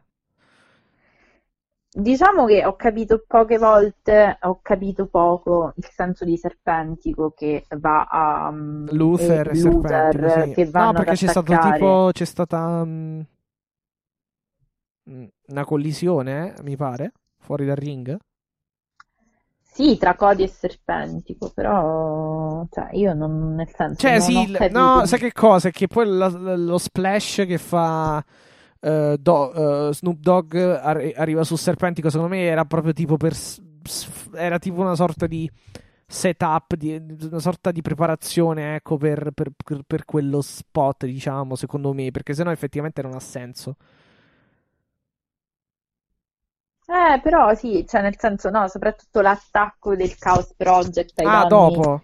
Sì. Sì, dopo, sto dicendo, di Cody e Sydal, non è che l'ho tanto, che poi è di fatto l'inizio, cioè l'origine del Frog Splash che... No, però aspetta, durante il match mi pare che ci fosse... No, perché se mi ricordo bene, durante il match, quando Cody e Matt Sydal finiscono fuori dal ring... forse c'erano tipo a bordo ring, mi pare, Luther e Serpentico. Sì, c'era Serpentico e Luther, sì. Lì c'era, quindi stato tipo durante ecco, tra virgolette, la battaglia, ecco, mi pare che sia, non mi ricordo se sia stato colpito Serpentico o Luther. Credo che derivi da quello l'attacco post-match. Ah, ok, perfetto. Quindi poi dopo loro due... attaccano, cercano di attaccare un Cody Rhodes vittorioso con però sì, diciamo che è una cosa forzata comunque, diciamo che è una cosa forzata, dicevo, cioè non è che sì, molto forzata, perché non è che tu necessariamente adesso verifico, però mi ricordo una cosa del genere, però sì, è molto forzata e ripeto, secondo me è tutto fatto per poi far subire praticamente a Serpentico la, tra virgolette, mossa, ecco, di Snoop Dogg, Frog Splash di Snoop, sì. Dogg, dopo appunto una vittoria di Cody con 2 crossroads, mi pare, una cosa del genere, sì, comunque consecutive, o una crossroads, mi pare, comunque la vittoria va a Cody e poi appunto dopo il match c'è questo spottone, quindi il Go Big Spot per cui Snoop Dogg si lancia dalla terza corda portando appunto un Frog Splash a Serpentico, e di fatto poi doveva essere un po', come dici tu, forzato per lanciare lo spot dello show. Anche è giusto che sia così, visto che la rete paga, va bene, ok. Quindi Cody Rhodes, Prince of Pro Wrestling, sconfigge Matt Sydal. Peccato, perché per una volta spero che diciamo arriveranno a far vincere Matt Sydal. Dopo c'è il match, arriviamo direttamente, scivoliamo verso il match femminile. Aspetta, infatti, ecco, in realtà, scusami, è Matt Sydal che tipo colpisce il Chaos Project, okay, praticamente. Perfetto, perfetto. Che poi effettivamente non ha senso, però boh. Sì, non ha tanto senso sta cosa comunque che hanno fatto. Diciamo che no, diciamo che non è stata, però vabbè, lì è una come si dice, un'esigenza di rete, e di fatto se fai venire Snoop Dogg, cioè stai facendo cross promotion, se fai venire Snoop Dogg in AEW a fare un'apparizione al match, come minimo devi ricambiare, tra virgolette, quindi ci dovevamo aspettare come minimo lo spottone di Go Big. Sì, ok, allora per fare ancora più infatti mi ricordavo che era stato colpito Serpentico, per fare ancora più chiarezza, in realtà sì, poi Cody cerca di colpire Matt Sydal, però invece lo manca e colpisce Serpentico praticamente, quindi l'hanno colpito un po' tutti, quindi diciamo che più o meno si sono belli è quello. Sì, si sono apparati un po' con sta cosa per fare poi il sì, effettivamente poi viene attaccato anche Matt Sydal, che poi spedisce Luther fuori dal ring, dopo parlo del post match, e poi c'è Cody che ha lì comunque Serpentico, e poi c'è lo splash appunto di Snoop. Certo, certo. Bene, tu ti ricordavi il fantastico morso di Abadon e Hikaru Shida? Sì. Vero? Te lo sei ricordato la quantità di sangue, di delirio? Sì. Bene, come se non fosse successo niente, cioè no, perché volevo entrare nel vivo del match femminile. Hikaru Shida. Posso dire... che questo credo che sia tipo il match femminile più brutto da un po' di tempo a questa parte, purtroppo. No, io ne avrei in altre due, però sì, se la batte bene. No, cioè però match titolati parlo, perché qui comunque ricordiamoci che c'era stato un palio la cintura, sì, certo. E sì, lo puoi dire perché non c'è nient'altro da dire. Cioè, è stato un pochino, boh, non lo so, ancora sto fatto con dei morsi, cioè, boh. Ragazzi, questi non... cioè io... vabbè. Noi abbiamo parlato tante volte della divisione femminile. Non ci voglio neanche tornare, perché sennò sembra che siamo ossessionati e parliamo sempre di questa cosa. Più che altro Shida, mi dispiace per Shida, più che altro. Come pretendi, dico... cioè, allora, come abbiamo detto tante volte, il pericolo di trasformare Abaddon in una gimmick ridicola, o comunque in una evoluzione molto al di sotto delle potenzialità che ancora tra l'altro deve far vedere, è dietro l'angolo. Cioè, con una gimmick così scivolosa è proprio, cioè, facilmente diciamo, come si dice, trasformabile in una macchietta, ecco, mettiamola così.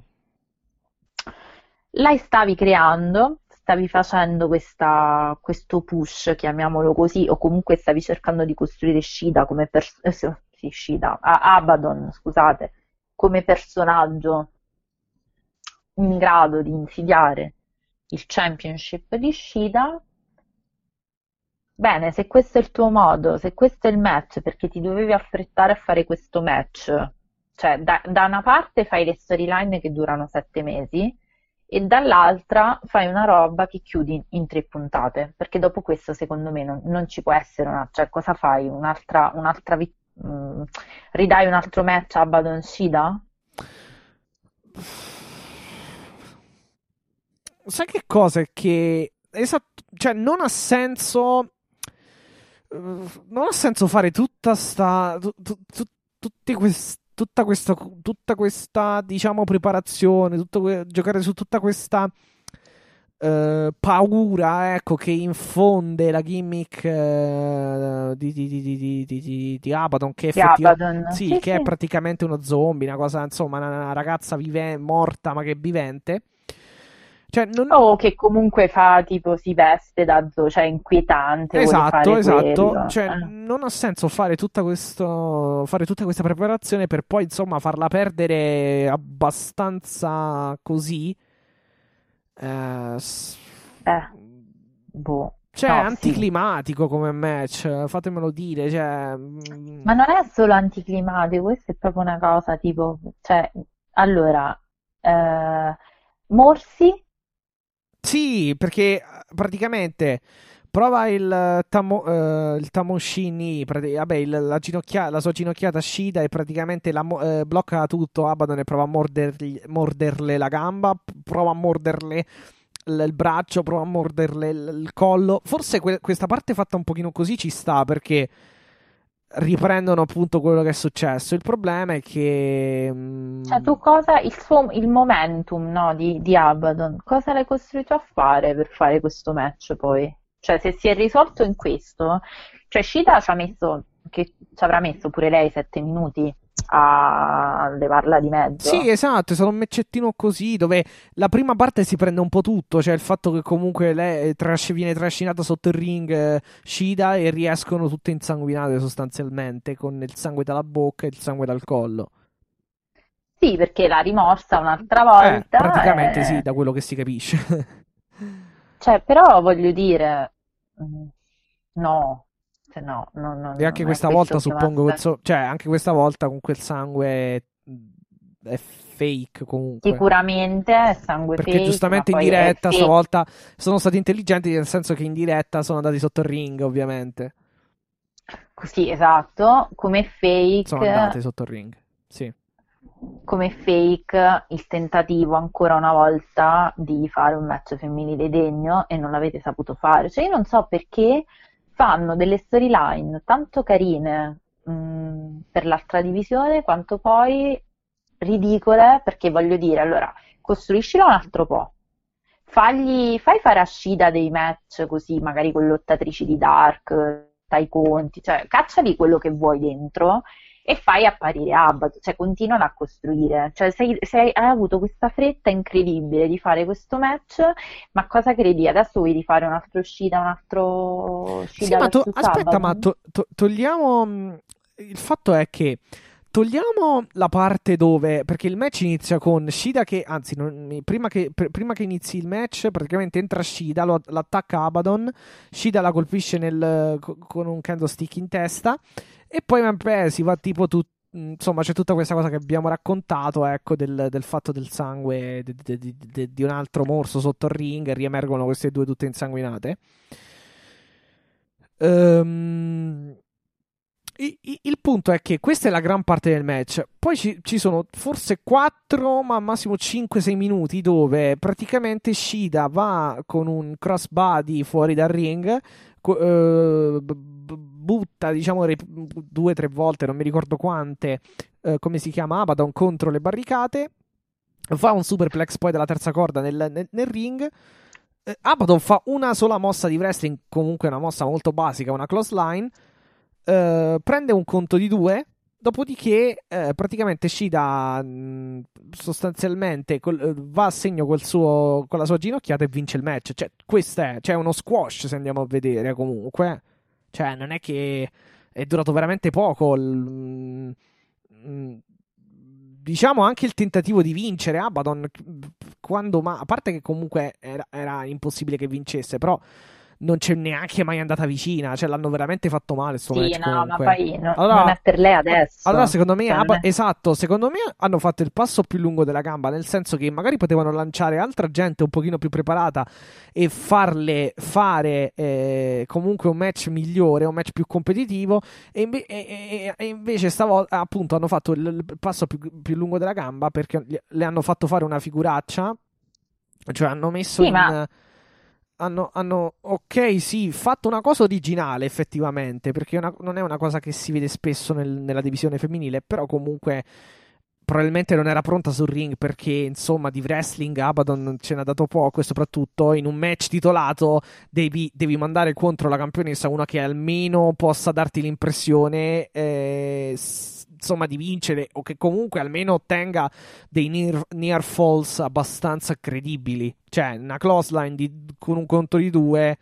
Cioè alla fine ci sono stati 2 schienamenti, cioè il near fall della clothesline e la ginocchiata di Shida che valsa il conto di 3.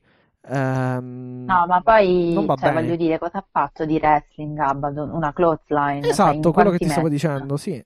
Esatto. No, sì, appunto, dicevo, in quanti match però, cioè contiamoli, perché poi prima di andare a insidiare Shida, cioè questo è uno squash, io lo considero uno squash, perché non avrà lottato a Dark, ma Dynamite aveva fatto quel match contro Tainara Conti, che l'aveva praticamente infortunata alla gola con una gomitata, però. Sì, esatto, basta. Non è credibile una cosa del genere, scusate, mi dispiace. No, dovevo starnutire. Non ecco, è credibile assolutamente. No, cioè perché comunque di solito più che altro, allora, per la gimmick che le hai dato comunque ad Abadon, cioè che questa comunque ha fatto tipo perdere quintalate di sangue a Shida, doveva quantomeno, secondo me, almeno uscire una volta da uno schieramento di Shida, non per forza dalla sua ginocchiata, magari anche da un'altra mossa tipo la Falconero che lei usa molto spesso ed è comunque una mossa abbastanza di impatto, e doveva quantomeno prendere almeno, ripeto quantomeno, almeno fare almeno un near fall insomma abbastanza credibile.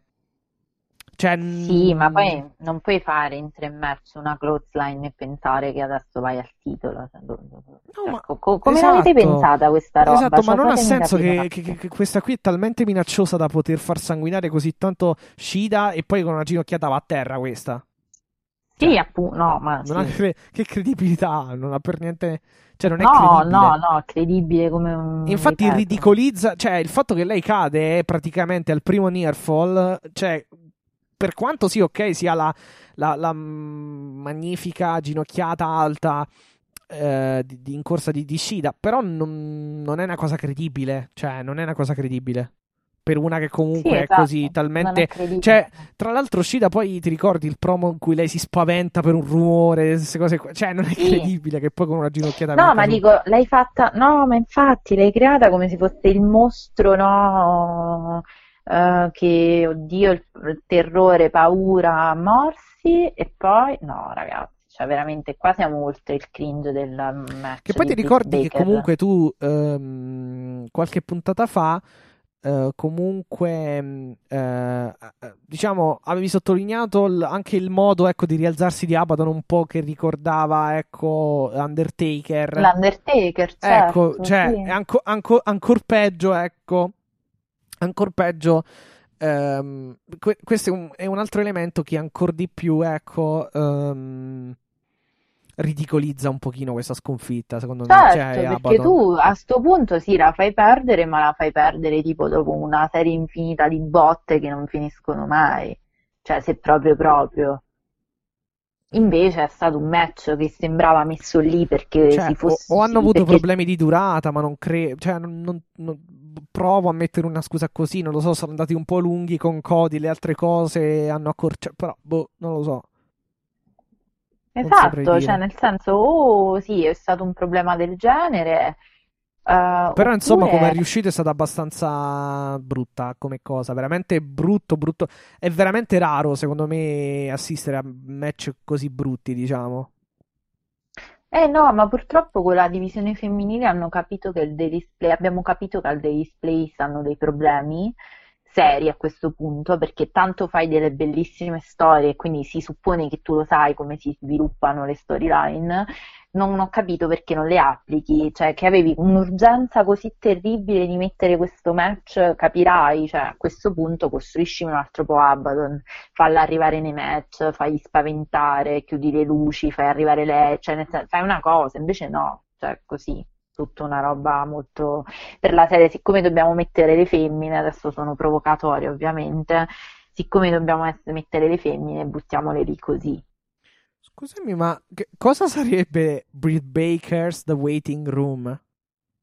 La sala d'aspetto della dottoressa Britt Baker, perché? Ok. Con ospite Cody Rhodes. Beh, insomma... Mio Dio, ma adesso fa che cosa fa? Il programma? Pure lei che fa il podcast? Ragazzi, adoro. No, ma lo faranno nella prossima puntata di Dynamite.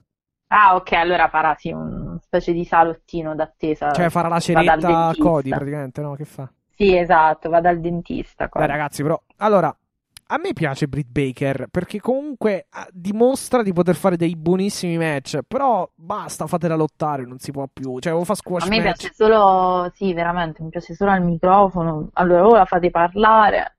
Cioè. No, ma o fa squash match o la mettono dentro ste cose, non capisco. Cioè, ad esempio, Thunder, spero che riprendano magari qualcosa con Thunder Rosa. Pure però... lì. Rosa, adesso sì. Sono con quegli altri, invece so settimane che si punzecchiano, si aggrediscono, si fanno, si dicono, cioè, quello può essere un grosso match invece Thunder Rosa contro sì, contro però non puoi andare avanti a punzecchiarsi tutta la vita. Sì, abbiamo detto storyline semplici, però dobbiamo un attimo quagliare, ecco. Io non so veramente, vabbè, no, comunque sì, su Shida Abadon non stenderei veramente un velo pietoso. Perché non... Tra l'altro Serena Deeb contro Tainara Conti con il titolo NWA in palio settimana prossima, quindi altro update per la prossima card in esatto, chiave femminile. E vediamo un po'. Pare che tra l'altro poi, visto che ho nominato il Daily's Place, pare che se ne vadano. Sì, sì, ho letto, perché... l'ho letto ma non ho approfondito, devo dire la verità. Perché è aperto qualcosa, e pare ci siano state, adesso che comunque inizia a essere un po' freschino anche lì, pare che si siano un po' lamentati per la questione temperature, la questione climatica, che effettivamente non è il massimo lottare poi quando hai freddo, i muscoli freddi. E quindi cioè, niente, pare che cambino location. Ecco. Potrebbero avere effettivamente ragione, giustamente.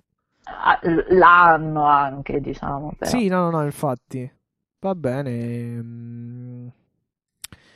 Insomma, vabbè, roba a cui sicuramente penserà, ecco, Tony Khan, Cody, Omega, i Bucks, sicuramente. Quindi. Tra l'altro, Omega, invece di fare le stupidaggini che stai facendo in questo periodo, ma perché non ti occupi un po' meglio della tua divisione femminile, carino? Ma no, lui deve continuare a dominare, a colonizzare i posti. Il wrestling lui va nei posti. Il wrestling, diciamo, va bene, ok, siamo contenti. L'universo, va bene. Beh. Let's go, Kenny. Vabbè. Comunque, abbiamo detto che vabbè, Jon Moxley non riprenderà mai più il titolo. No, vabbè, stiamo scherzando. Comunque adesso arriviamo al main event. Main event. Anzi, aspetta, ma Chuck Taylor che potrebbe diventare lo schiavetto di Miro? Dove lo mettiamo? No, questa no, per favore parla tu, perché io non ce la faccio più ormai, cioè, sono sfinita. Finita di parlare di Miro. Allora, Trent, non so più cosa... ti ricordi insomma che c'era Trent, ecco, che fu portato Trent via. Trent è infortunato, tra l'altro. Esatto, fu portato via dall'ambulanza e pare che adesso insomma... C'ha pure un bel problemino, perché c'ha, mi pare, uno strappo al bicipite. Esatto, e quindi poi l'hanno insomma... pettorale, quindi comunque non è neanche una cosa esatto, facile. Adesso l'hanno messo fuori il gioco anche a livello di storyline, col fatto appunto che Miro tipo...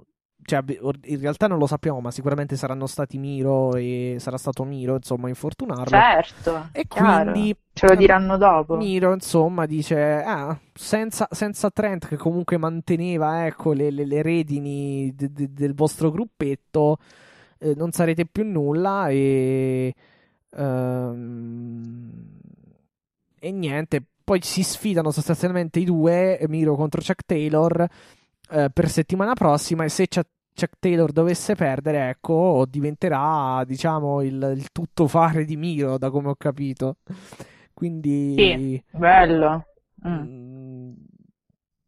Tuttofare vuol dire che gli spegni le PlayStation, le console, come si sostanzierà questo tuttofare? Beh, non lo so, chissà che gli faranno fare, cioè...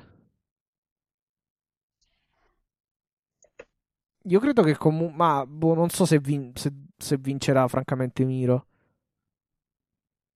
Io non ho proprio più nessun tipo di idea su Miro. Cioè, credo e spero che lo splittino con Kip Sabian, perché mi pare evidente. Abbiamo tra l'altro il matrimonio settimana prossima, giusto? Sì. Eh? No, ho detto... No, l'hanno spostato. No, ma infatti no, ho sbagliato. Quello è AEW... Come si chiama... Beach Break, brava, sì. Beach Break.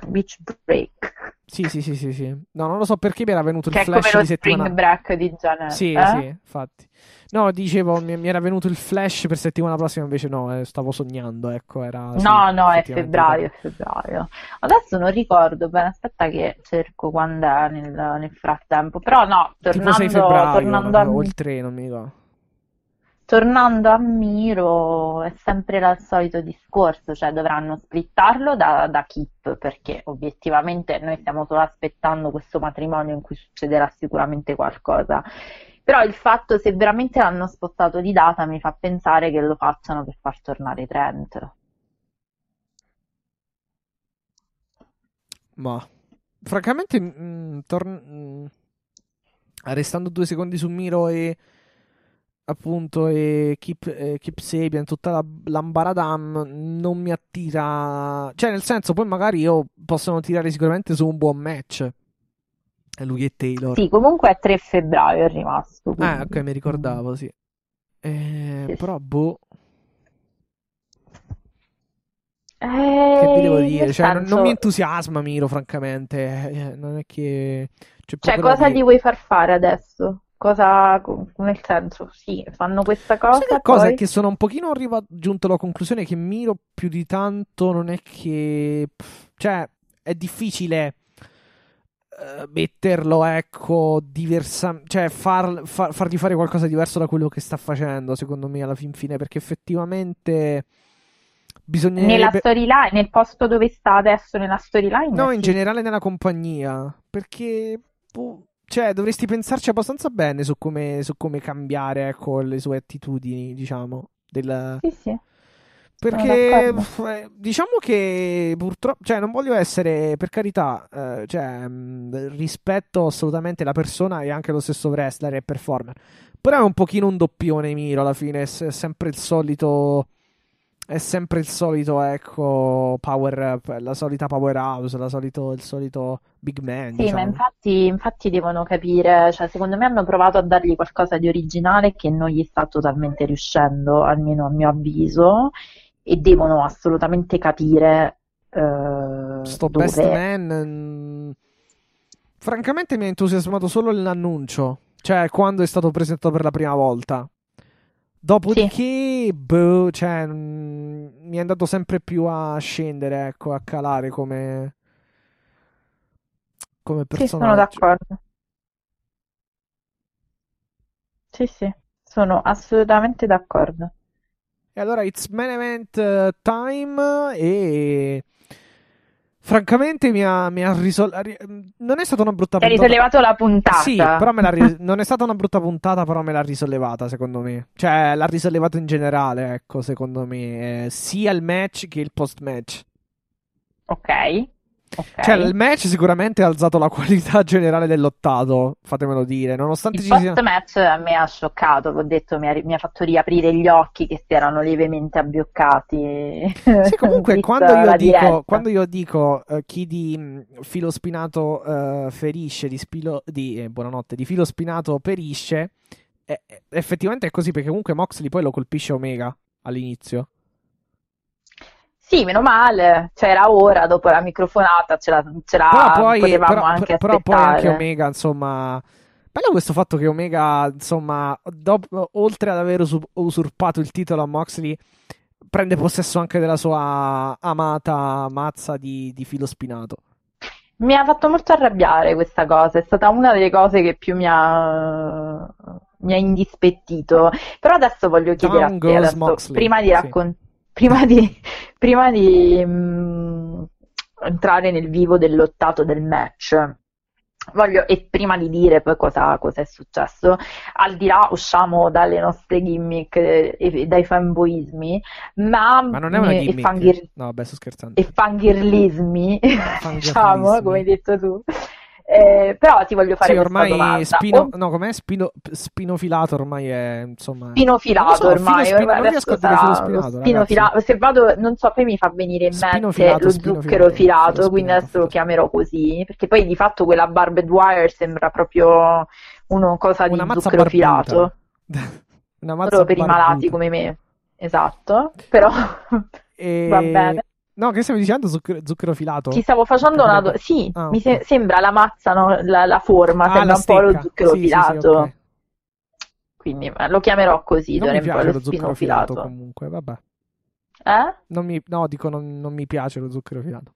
Quanto è buono, non lo mangio da quando ero piccola. No, troppo dolce, le cose troppo dolci non mi piacciono. Pure a me non piacciono particolarmente, però quella è una cosa per cui faccio eccezione, perché è una roba che mi ricorda quando ero piccola. No, vabbè. Sì, effettivamente è vero, sì, quello sì, perché effettivamente, ma che ne so, a Carnevale o altre cose. Esatto.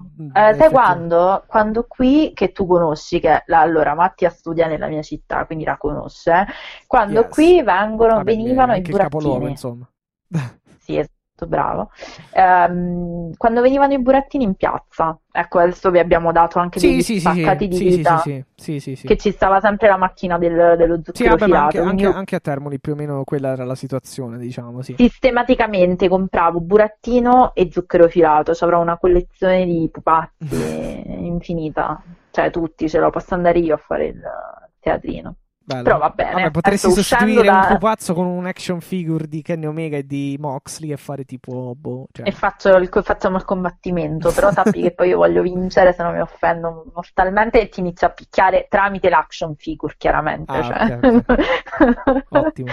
No, comunque, uscendo dallo spaccato diciamo bucolico dei nostri ricordi childish, vorrei farti questa domanda che ti stavo facendo in precedenza, ed era: come pensi che si stia comportando, onestamente, adesso, cioè, da analista, come pensi, senti che parolone analista, vabbè, come pensi che si stia comportando Omega, sincero, cioè come ne sta uscendo come figura?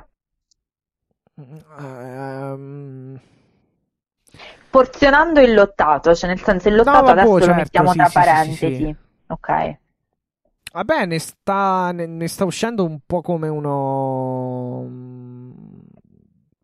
si può dire, uno stronzo, diciamo, ecco, nel senso... Sì, no, certo, beh, che sia poi il power heel adesso, sì, chiaramente. Sì, cioè, diciamo, non è che ne sta uscendo, è dove... Sì, ne sta uscendo ovviamente, però è dove vogliono che vada, ecco, secondo me. Cioè, tu... da Omega Team, perché comunque abbiamo fatto questa cosa di esserci divisi in team, e la mia penso che la sappiano tutti, se non la sapete ve la ripeto, ma tanto ormai è cosa conclamata nel mondo internetiano del wrestling, almeno italiano e non, poi dopo magari salutiamo anche gli amici di Ringside se in italiano, quindi non lo capiranno, ma dopo li salutiamo, però c'è da dire che tu, da omeghiano della prima ora, ti aspettavi di vedere un Omega così poco un campione? Ecco, la domanda vera è poi: volevi un campione AEW che si disinteressasse completamente di quella cintura, o avresti avuto piacere a un campione più volto della compagnia? Ecco. Diciamo che forse sì, avrei voluto, insomma, l'Omega più, un pochino più volto della compagnia. Però anche questo cioè, diciamo che anche questo uscire dalla, insomma, dal tra virgolette, diciamo, dalla monotonia, ecco, di Omega, New Japan, tutte queste cose qui, ci sta comunque questa cosa di anticonvenzionale che sta facendo, questa cosa anticonvenzionale che sta facendo Omega, nel senso andare un pochino in controtendenza a quello che solitamente, ecco, lui è sempre stato, e diciamo ha imboccato effettivamente una via alternativa, perché io, oddio, non sono un grandissimo, non sono stato attentissimo, ecco, nelle sue esperienze, per esempio in New Japan, eccetera. Però credo che comunque un Omega così non ci sia mai stato neanche nel Bullet Club, credo, alla fin fine. No, non c'è stato, però è vero anche che nel Bullet Club tu non avevi questo tipo di peso, cioè non portavi certo, perché comunque facevi parte della stable, insomma, di Invasion, tra virgolette. Però sì, diciamo che non mi dispiace, perché comunque tanto alla fine so che porta cioè so che comunque dà un ruolo centrale a Jon Moxley, che quindi adesso ci metti anche Kenny Omega, poi adesso, insomma, spiegheremo un po' tutto quello che è successo, e ci metti anche lì anche un paio di tag team, e apri forse anche un Moxley un pochino più meno solitario, esatto, un pochino più socievole, tra virgolette, social. Ti prego, Mox, io ti taggo quotidianamente, cioè mi aspetto che almeno un cuoricino glielo diceva prima o poi. Vabbè, non è arrivato da Joy Janela, non potrà mai arrivare da Jon Moxley, però boh, ci si prova piano piano. Io vado lenta sulle cose, però ci arrivo. No, oddio, in realtà è lui che va lento, mi sa, perché No, lui che va molto lento. Perché se, credo che se tra 2 secondi lui mettesse un cuoricino a un tuo tweet o un qualcosa su Instagram, penso che ti farebbe più che piacere. Sì, però sa, arriveremo anche lì, non ti preoccupare. Arriveremo anche lì, piano piano, piano piano. Me lo sento. Ok. Datemi tempo. No, adesso, al di là di tutto... no, ho capito, perciò, quindi questo fatto che comunque coinvolge comunque ancora Moxley e... Cioè, mi piace, ha un che di anticonvenzionale, ecco, di... Ok, quindi a te sta piacendo. Sì, sì, ma anche a me, di fatto, la storia non è che mi sta dispiacendo. No, secondo me è molto bella. Secondo me anche con i prossimi risvolti sarà ancora meglio. Sarà una cosa molto a lungo termine, dovessi dire. Forse non roba di anno, però roba di Revolution, penso, sì. Quindi ancora un pochino. Sì, secondo me Revolution è ancora un po' presto. Dici? Tanto Moxley. Ma sai, perché tanto siamo a dicembre, gennaio, febbraio, con gli ultimi eventi, secondo me slitta un po' la tempistica. Allora si va a Double or Nothing, quindi per maggio, sì. Forse. Sì, secondo me sì. Secondo me sì.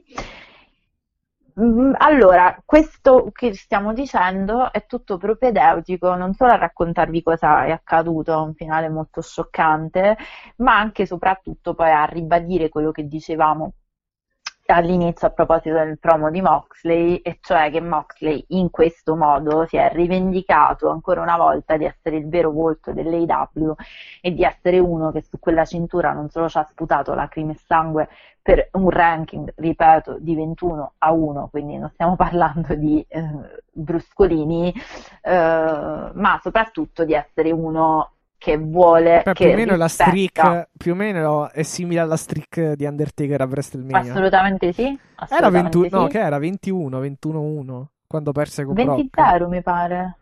No, però poi perse con Brock, quindi 21 forse. Ah sì, 21. Sì. Poi non so se... Vabbè, recentemente c'è stato quel match con John Cena un paio di anni fa, però non so se conta anche quello. Ah, quello. Vabbè, comunque più o meno quello, dai. Sì, non vorrei inoltrarmi in territori a me poco consoni, ecco. Ah, tra l'altro, la rubrica memorabilia, io in questo momento ho la mia maglia, proprio perché mi hai detto ostili e mi è venuto in mente, ecco, ho il felpone di Dean Ambrose, okay. Lance Stable. Pensavo altra... Ah, ok, ottimo.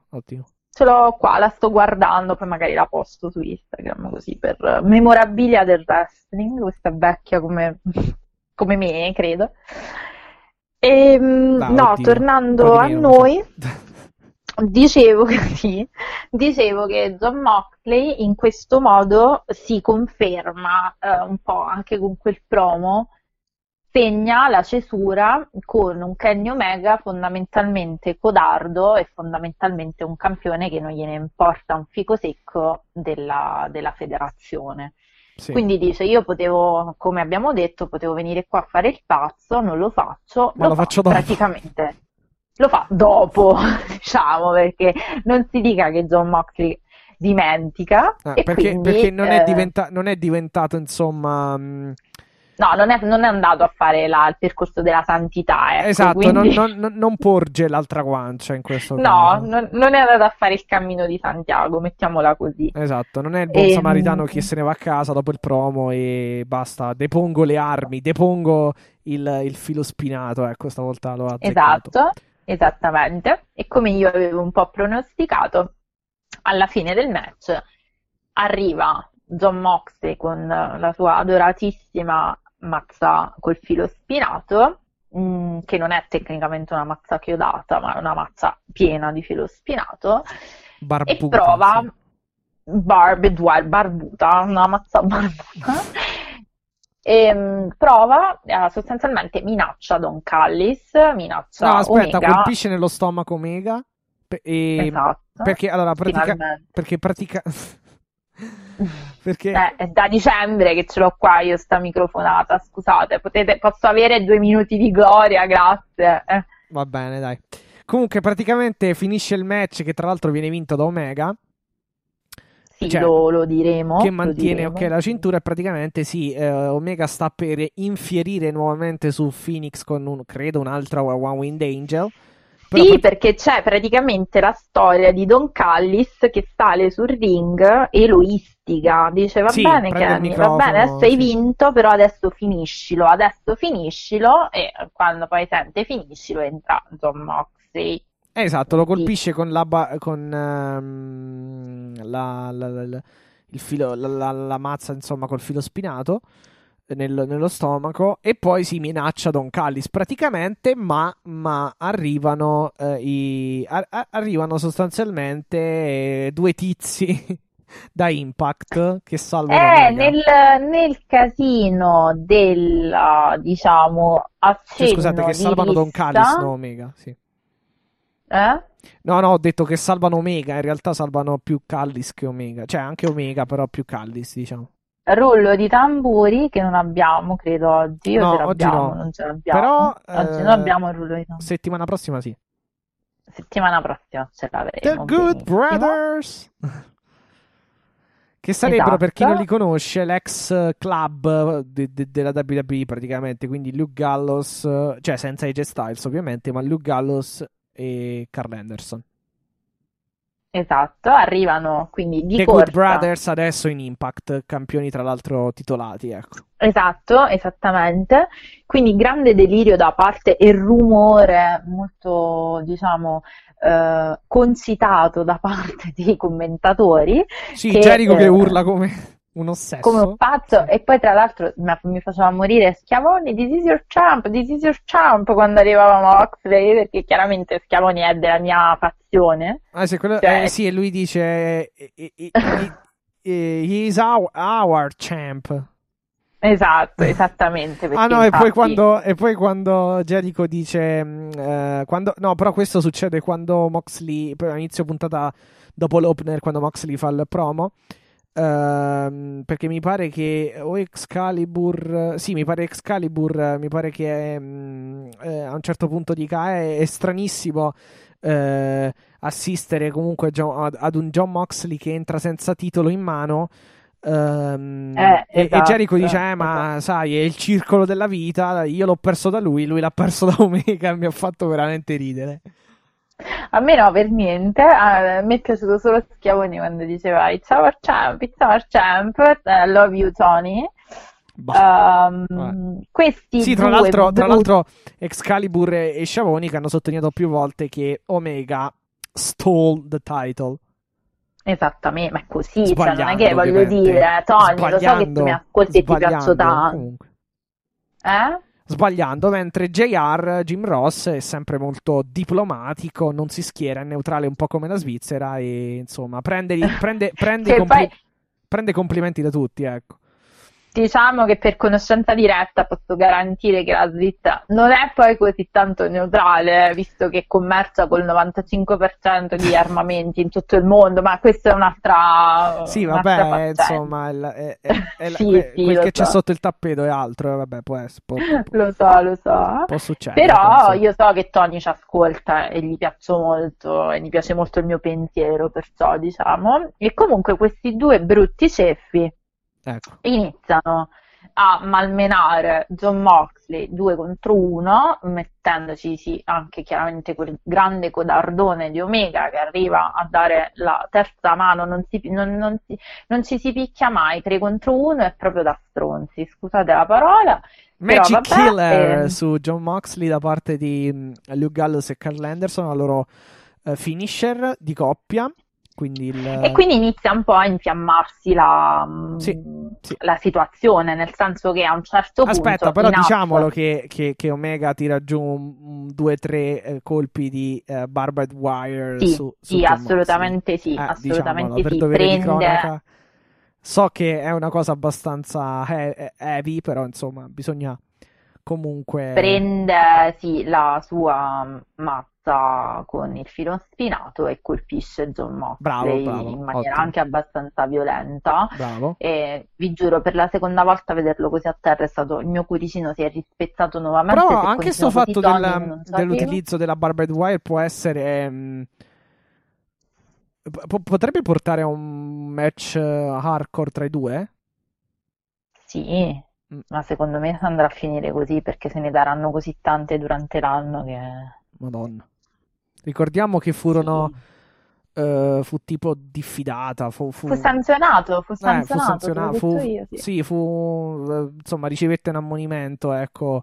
Sì, lo stato della Florida, che poi, no, aspetta, no, dov'era che si fece, no, la Florida, oddio, che era? Baltimore? Che era? Baltimore, mi pare. No, Baltimore, sì, Baltimore, sì. Baltimore, credo Baltimore, fu il 2019. Sta al... Aspetta che ti dico, Baltimore, dov'è? Sì, comunque effettivamente ci fu veramente un livello di sadismo e di... Maryland, sì, mi è venuto il Maine, okay. Però no, era Maryland e sanzionò l'AEW, quindi fu proprio una sanzione per quel match. Sì, andarono effettivamente un po' oltre, però andarono insomma... un po' a filo pesante, assolutamente, però fu un grande match. Però a noi ci è piaciuto lo stesso, insomma. A noi ci è piaciuto tantissimo, perché vabbè. Dicevo, a me piace pure Gianella che si butta dai palazzi, quindi voglio dire, nei vetri il fuoco e il filo spinato, quindi va bene, cioè, va bene così, diciamo. Okay. Comunque nulla, diciamo che anche sul ring la situazione diventa incandescente. Esatto. Scatta l'enough is enough, perché insomma adesso anche basta. E a soccorrere Jon Moxley, secondo me, come dicevamo, sì. Di questo poi noi ne abbiamo parlato a microfoni spenti, adesso ci arriviamo, però a soccorrere Jon Moxley arrivano Brian Pillman e Griff Garrison, che erano normalmente a bordo ring, come vediamo spesso i lottatori IW.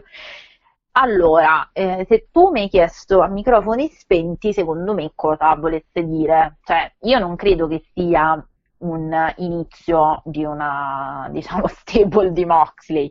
Credo piuttosto, che è un po' l'interpretazione che mi è venuta immediatamente in quel momento, che l'enough is enough, cioè basta, non ne possiamo più, sia piuttosto sull'invasion di Impact, cioè quando vedi che arrivano altri lottatori in casa tua, perché di fatto sei a casa tua a pestare quello che era il tuo campione, ancora conclamato come campione, perché comunque anche le reazioni, come abbiamo visto dopo la vittoria del titolo di Omega, non è che sono state particolarmente entusiaste, anzi, se ti ricordi, l'avevano addirittura insultato mentre andava via con Don Callis. Quindi lì è come se l'AEW si fosse chiusa a proteggere se stessa, cioè Garrison e Pillman intervengono a difendere Moxley, sì. Più per la figura di Moxley. È un'ottima, cioè, è una bella chiave di lettura, effettivamente, sì. Per dire ora basta, non ce la facciamo più, cioè è abbastanza, adesso vieni anche a picchiare 2 contro 1, portando di fatto gente da Impact. Sì, 3 contro 1, sì. Esatto, quindi credo che non voglia dire che adesso Jon Moxley si accollerà Pillman e Garrison, ma se ci fai caso poi sono intervenuti anche altri lottatori da un altro lato del ring. Sì. Però insomma sono spiccati loro tra tutti, diciamo.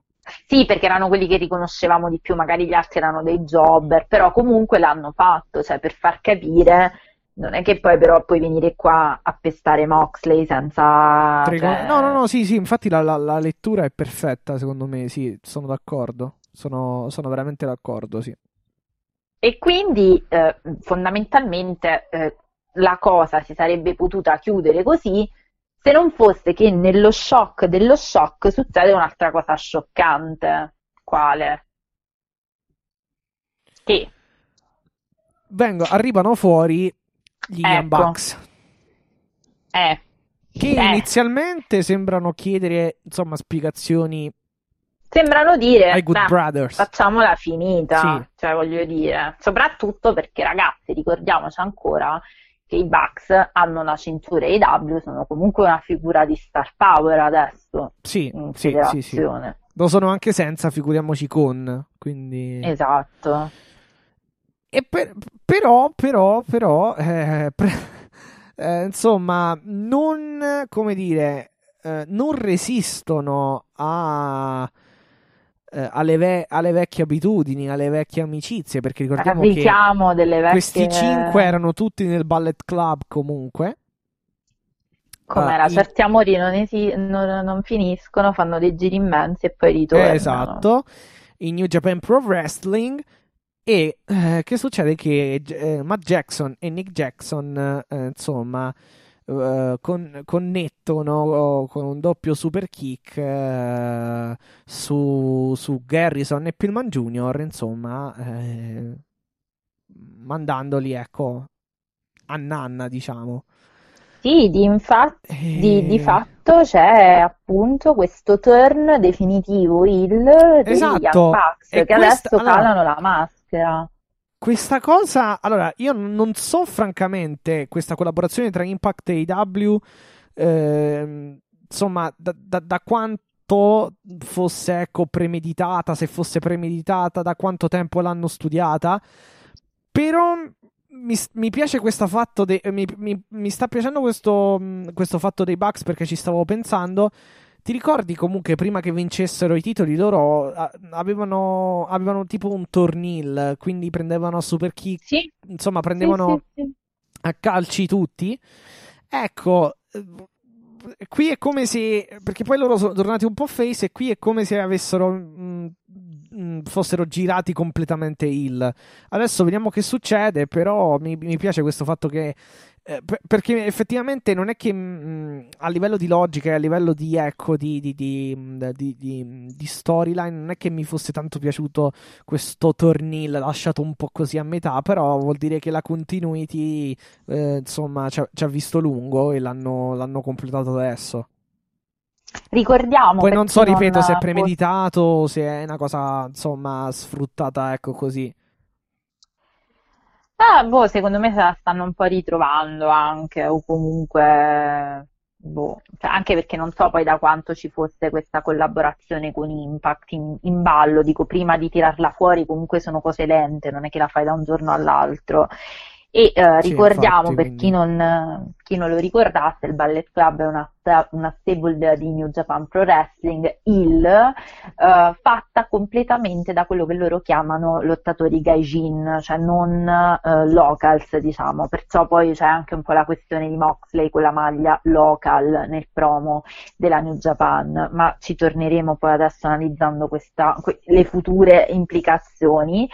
Mm-hmm. Per il Ballet Club sono passati un po' di nomi che noi conosciamo bene, a partire da Adam Page, arrivando a Cody Rhodes, fino, appunto, abbiamo già detto, Carl Anderson e Gallows, che adesso sono a Impact, sì. Frankie Kazarian, ma soprattutto di fatto Kenny Omega e i Bucks. I Bucks, sì, poi AJ Styles, tanta altra roba. Maxi Scorl, diciamo che adesso è fuori gioco per la questione Speaking Out, e lo stesso Finn Balor, quindi sì. Quello anche che Adam Cole addirittura. Anche Adam Cole, anche Adam Cole, ma anche AJ Styles. Poi... Sì, anche AJ Styles.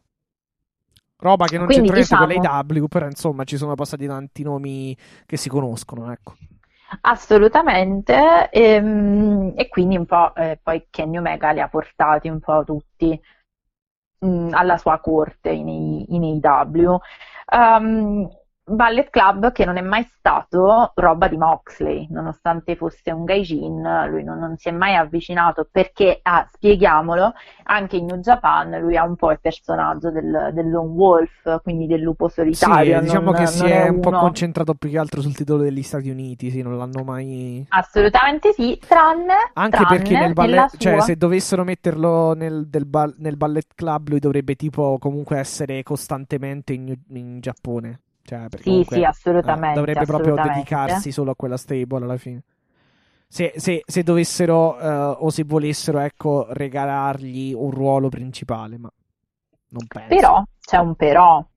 C'è un però, perché dobbiamo spiegare dove stiamo arrivando con il nostro ragionamento, perché questo, gli avvenimenti del finale del main event di Dynamite ci danno adito a tanto Fanta Wrestling, ma anche a tante chiavi di lettura. Sì.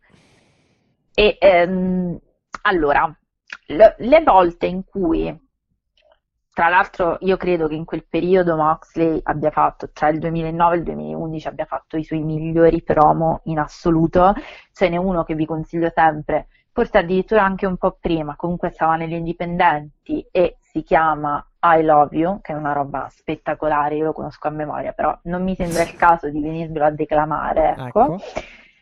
E, sì, quest'anno ne ha indovinati tantissimi da indovinati, ma da quando è in AEW veramente? Quindi un anno e mezzo, diciamola così. Devo dire che ha fatto una stable, una sola, mi pare, no, forse due. Ma quella più famosa, o meglio fatta da gente che poi per varie strade e vari motivi è andata in parti diverse, ma che comunque è conosciuta, dovremmo avere il rullo di tamburi.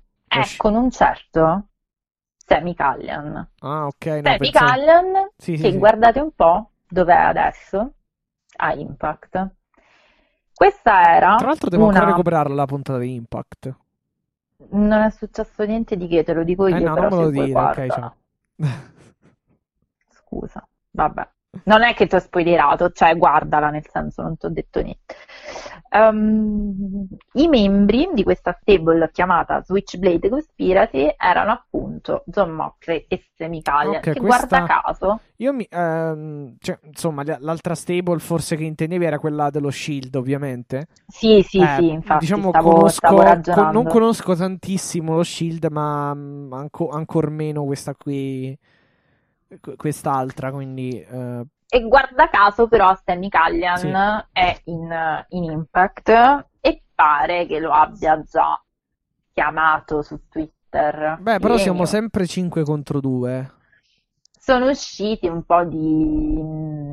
2, 4 più Omega 5. Sì. Twittini che potevano rimandare. Ma molto probabilmente si può, sarà così comunque, può starci. Io non lo so, ve la butto lì. Magari sto facendo fantabooking, magari no, però sappiamo che Moxley adesso è invelenito con i Good Brothers, che di fatto sono un tag team detentore del titolo a Impact. Sì. Lo hanno aggredito come un cane, per cui, ripeto, non è uno che porge l'altra guancia. Come un cane qual è? No, beh, scherzo. Ma bello come cane, vabbè, comunque, cioè, nel senso, va bene così. Vabbè, non qui ci stava l'effetto del meno male abbaglio, che non ce l'hai. Però vabbè. Meno male che non ce l'hai. Settimana prossima metteremo un bel cane che abbaia. Bau, esatto. Però devo trovarlo tipo... Scusa, registra il tuo direttamente, fai impresa diretta. No, ma il mio cane è più... Non abbaia, è buono. No, sì, no, abbaia, però dico, non è... Deve essere uno un po' più rabbioso, ecco. Fa un abbaio carino, ecco, un abbaio cute. Sì. e quindi, allora, possibili, vediamo, facciamo, dimmi i tuoi possibili scenari di questo finale. Tanto Too Sweet, torna il Too Sweet, ovvero il gesto famoso, insomma, proprio del Bullet Club, ovvero con sostanzialmente le corna, anche se c'è l'aggiunta del pollice opposto al medio. Sì, il medio, che è un gesto che tra l'altro tuttora si usa nel Ballet Club e che comunque appunto viene ripreso, ecco, da Kenny Omega, The Good Brothers e gli Young Bucks, appunto. Finisce così la puntata e niente, una cosa è certa, che avremo questi 5 tutti, ecco, assieme. I Bucks probabilmente torneranno, secondo me, anche a lottare in qualche modo a Impact. Sì, anche secondo me. Dove tra l'altro hanno già lottato, insomma, nei primi... Tra l'altro loro... L'ex TNA, cioè Impact sarebbe l'ex TNA praticamente, loro hanno ottenuto il loro primo contratto proprio lì, sì, nel 2009. Sì. Quindi molto probabilmente ci torna. Certo, non hanno avuto non hanno avuto una bella esperienza con Cornette, con Jim Cornette e con Vince Russo, però insomma penso che in qualche modo ci tornino. Vabbè, comunque... Cornette è problematico di suo, abbiamo sì, detto. Però credo che ci tornino comunque volentieri. Perché comunque lì hanno insomma incontrato molta gente, tipo tra l'altro Okada l'hanno incontrato proprio in TNA per la prima volta. Vabbè, sì. Comunque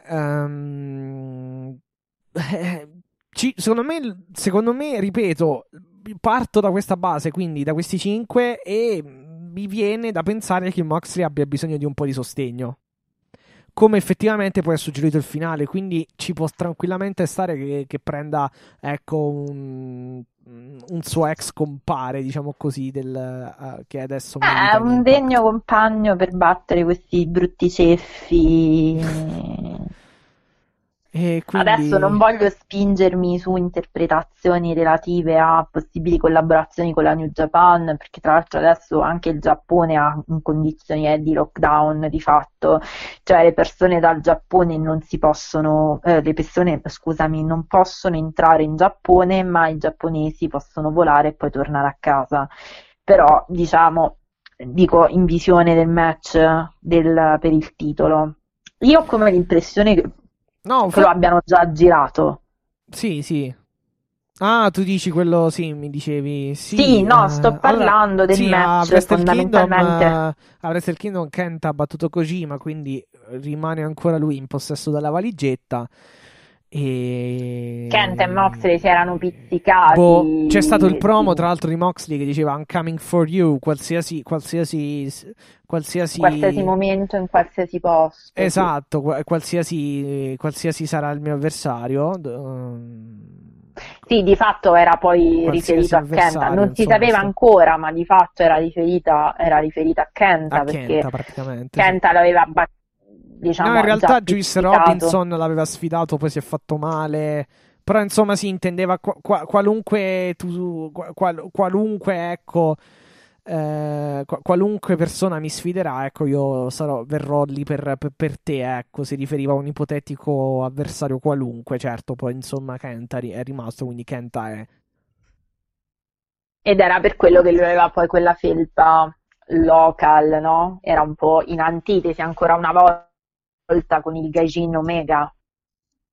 Ecco, questa era la parte del simbolico. Comunque. Però vedremo. Secondo me questa cosa apre un sacco di filoni interessanti. Sì. Penso che potremmo andare avanti un'altra ora, però sì, vediamo un po' come... Sì, soprattutto ci aspetta tanto bel wrestling, abbiamo dimostrato che lo sappiamo fare, sia nel lottato che nelle storie, e secondo me stanno facendo una delle cose più interessanti degli ultimi anni come storia. Sì, però sì, sta di fatto che questa attacco alla fine sono storie semplici, ma comunque efficaci, ecco, non sono quelle robe, perché poi non sono quelle robe elaborate, ecco, che fanno schifo solitamente, però cioè non che le robe elaborate facciano per forza schifo, però solitamente quando uno ci si butta in cose un po' contorte, ecco, qualcosa va storto. Queste sono semplici, lineari, e penso comunque, cioè, credo che partano tutte comunque dai Bucks e da Cody e da Kenny Omega, comunque le scritture. Ma certo, assolutamente.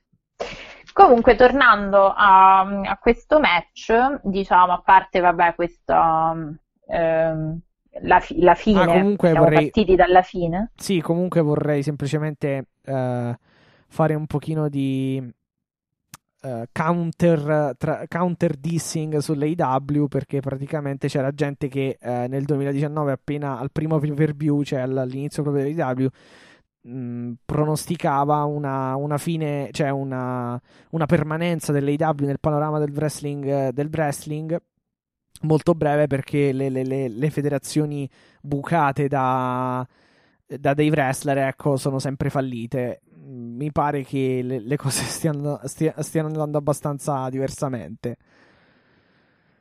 Però vabbè. Meno male. Ecco. No. Siamo molto contenti. Ti lascio la parola su quello che... No, hai fatto benissimo a sottolinearlo, perché poi è giusto anche che poi uno metta appunto i puntini sulle i, perché è già un... No, sai perché quasi... comunque tutti pensavano che i Bucks e Omega e Cody si sostanzialmente scrivessero, ecco, le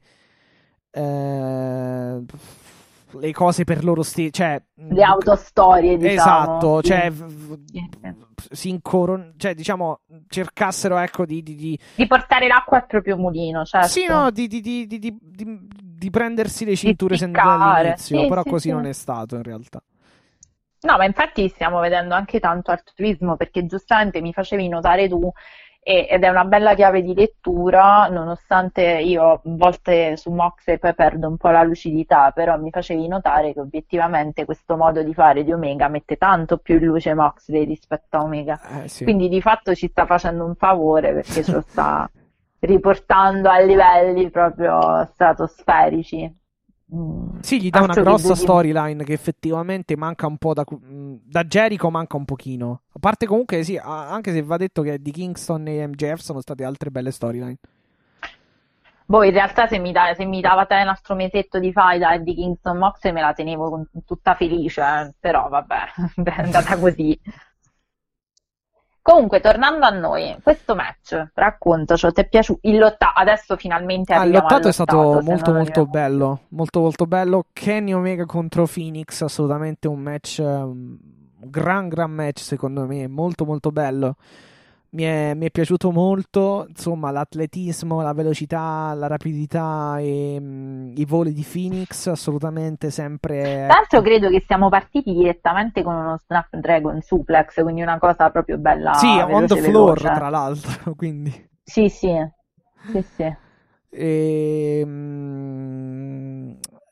Insomma, vabbè... Ci sono sempre i soliti trademark moves di Omega, quindi i soliti, appunto, il solito Snapdragon Suplex, e, insomma, i V-Trigger e tante altre cose, e i voli, ecco, di Phoenix, e, insomma, veramente un gran bel match secondo me, mi è piaciuto molto. Beh, il momento molto bello è stato anche quando Phoenix poi ha trasformato la One Winged e è uscito poi dalle powerbomb, insomma sono stati belli, certi spot sono stati veramente tecnicissimi, ma lo sapevamo, ce l'aspettavamo che fosse un match il bel German suplex di Phoenix su Kenny Omega, anche ottimo, e il diving double foot stomp sul collo di Omega, anche molto bello. Sì, assolutamente sì. E ci eravamo dimenticati di dire che... Vabbè, poi banalmente si fa per dire, il match finisce con la One Winged Angel di Kenny Omega, se non sbaglio, dopo un tentativo di frog splash di Phoenix che voleva tributare, diciamo, lui che è messicano, voleva tributare a Eddie Guerrero, ecco, quella finisher, come si suol dire, God knees up Kenny Omega, e poi sì, finisce il match con la One Wing Angel, col V-Trigger e la One Wing Angel, e vabbè. Diciamo che poi match, di fatto però, è stato... Omega e Don Callis sono stati infastiditi anche di fatto da Eddie Kingston, Butterblade, cioè non è che sono stati infastiditi, vanno a fare un po' di caciara. Diciamo che Pac e Penta e il Zero non hanno potuto assistere Phoenix perché sono stati sicuramente mandati da Callis e Omega, cioè in realtà sono stati mandati Butterblade e Kingston a tenere bloccati, occupati, diciamo, Pac e Penta Zero nel backstage. Sì, esatto, diciamo che si vanno un po' a infastidire a bordo ring per continuare ancora un po' poi questa faida tra la Family e il Triangolo della Muerte. Yes. Che dire, finalone, è stato un gran match. Main event e finale A me la puntata è piaciuta, ripeto, nella parte finale, anche perché, insomma, effettivamente c'è il run-in, anche se non nel match, però un run-in comunque di un tag team di un'altra federazione. La reunion con i Bucks, cioè una sorta di mini reunion del Bullet Club. Insomma, cioè, è stato poi il fatto anche che Moxley attacca Omega, poi comunque viene attaccato lui da Moxley, cioè viene attaccato lui da Omega e gli altri. Cioè, è stato sicuramente molto molto bello, ecco, sia il match che il finale, poi cioè il post match. E ripeto, poi nella prima ora e mezza sì, il promo di Moxley, come abbiamo detto, e per il resto un pochino di remore su alcune cose e una bella croce sul match femminile titolato. Sì, esatto, comunque che abbiamo detto sono stati dei grandi picchi di cringe e poi dei grandi picchi come è stato questo finale terminato praticamente in rissone, un quasi invasion, insomma, un turn heel dei bar. Abbiamo visto, cioè, questo 2021 si prevede scoppiettante, mettiamola così. Sì. Anche noi siamo arrivati a scoppiettare perché sì, credo che questa puntata sia stata... Sì, 2 ore l'abbiamo abbiamo sfondato le 2 ore, credo, sto giro. Particolarmente lunga, come al solito, perché poi ci dicono, no, perché me li devo dividere, sì, ragazzi, 2:31, lo so, però... mettiamoci qualche piccolo taglio, sì, più o meno lì stiamo. Cosa volete? È sempre così, insomma. 2 ore di programma, 2 ore di podcast, anche 2 ore e mezza a volte. E in futuro sarà anche peggio. Esatto, in futuro sentirete la nostra voce sempre di più. E cercheremo anche di farci vedere di più, insomma. Anche esatto, perché... ci vedrete anche di più, le mie corde vocali se ne andranno definitivamente a far benedire, come sempre ogni fine di puntata. Quindi io credo che possiamo continuare a dare i social salutare. Okay. Intanto mi stava proprio adesso twittando Frank Mandolini che c'è un contest per vedere Genesis, si vince un codice di fight, sì, per vedere Genesis, quindi andate sul pay-per-view di Impact sabato notte, tra sabato e domenica live, sì. Esattamente, quindi se volete andate sul tweet di Last Minute Wrestling Podcast, ci sono tutte le indicazioni. Ok, ottimo, credo che parteciperò perché avevo comunque intenzione di seguirlo, quindi... Ottimo, e infatti adesso sto rispondendo in diretta che... Grazie a Frank, che, sì, che tra l'altro anche l'altra volta, non è la prima volta... insomma, che fa determinati, ecco, contest, quindi complimenti, speriamo poi, tra l'altro, di farli presto anche noi, contest del genere o anche diversi, più innovativi, ma pur sempre contest, quindi esatto. Che vi dovevamo dire? Ah sì, i social, giusto, quindi @ AEW-Italia su Twitter, AEW Italia page su Facebook e Instagram, info.aewitaliapodcast@gmail.com, quindi l'indirizzo email, AEW Italia podcast su YouTube, AEW Italia su Twitch, e poi abbiamo i profili personali, @MattiaVitale9 su Twitter, quindi il sottoscritto, e poi @LaVedovaBianca, ovvero Alessia, sempre su Twitter, il suo profilo personale. Sul social dell'uccellino, chiamiamolo così. Esatto. Finiti, non so che dobbiamo dire più, cioè, avremmo visto 10 ore di wrestling questa settimana, anche di più, 10, 11, 12, non so. Fatemi dire che il fuso orario giapponese è meraviglioso, è molto migliore di quello americano, possiamo dirlo. Se fossimo così io dormirei, che già non mi parrebbe vero, diciamo. Sì, no, perché altro, perché poi capito, una volta che te lo segui in diretta, capito, il grosso del lavoro, tra virgolette, l'hai fatto. Invece quando, insomma, devi recuperartelo durante il giorno è anche un pochino più faticosa come cosa. Però vabbè, pazienza, sì. Cioè, che dobbiamo fare? Sì. L'AEW è in America e ce lo facciamo andare bene perché ci piace, quindi basta, pazienza. E i problemi sono altri, come direbbe qualcuno. Sì, sì, assolutamente, come direbbero gli anziani, hanno ragione. È proprio così, il buon senso popolare, la saggezza popolare.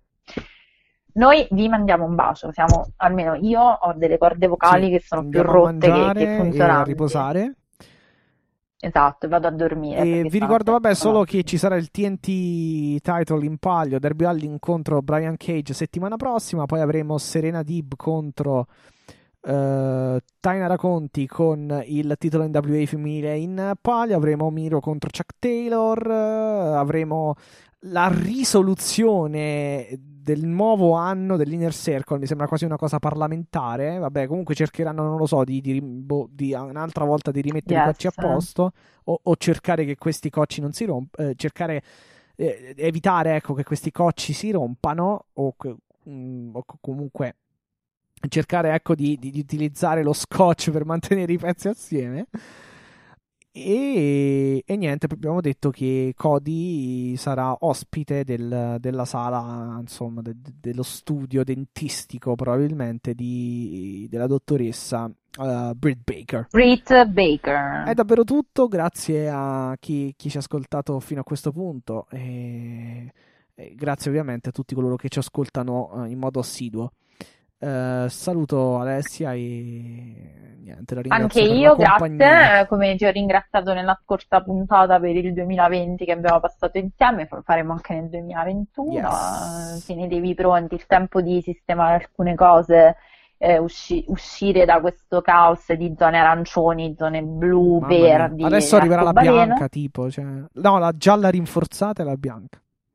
Ok, quindi vabbè, usciamo da questo casino e poi ci vedrete ancora di più, capiremo come andare avanti. Mi raccomando, tanto passaparola, tante recensioni, esatto. A voi non costa nulla, per Apple noi Podcast, Spotify, condividete, anche insomma, il condividere sui vostri social, insomma, può passare comunque sotto il naso o all'orecchio di qualcuno, e, insomma, è una buona cosa. E ci fa tanto piacere. Un bacione a tutti, noi ci vediamo giovedì prossimo. O venerdì o quando registreremo, comunque giovedì, quindi noi ci vediamo per la prossima puntata, mettiamola, esatto, così. Be the lead, e alla prossima.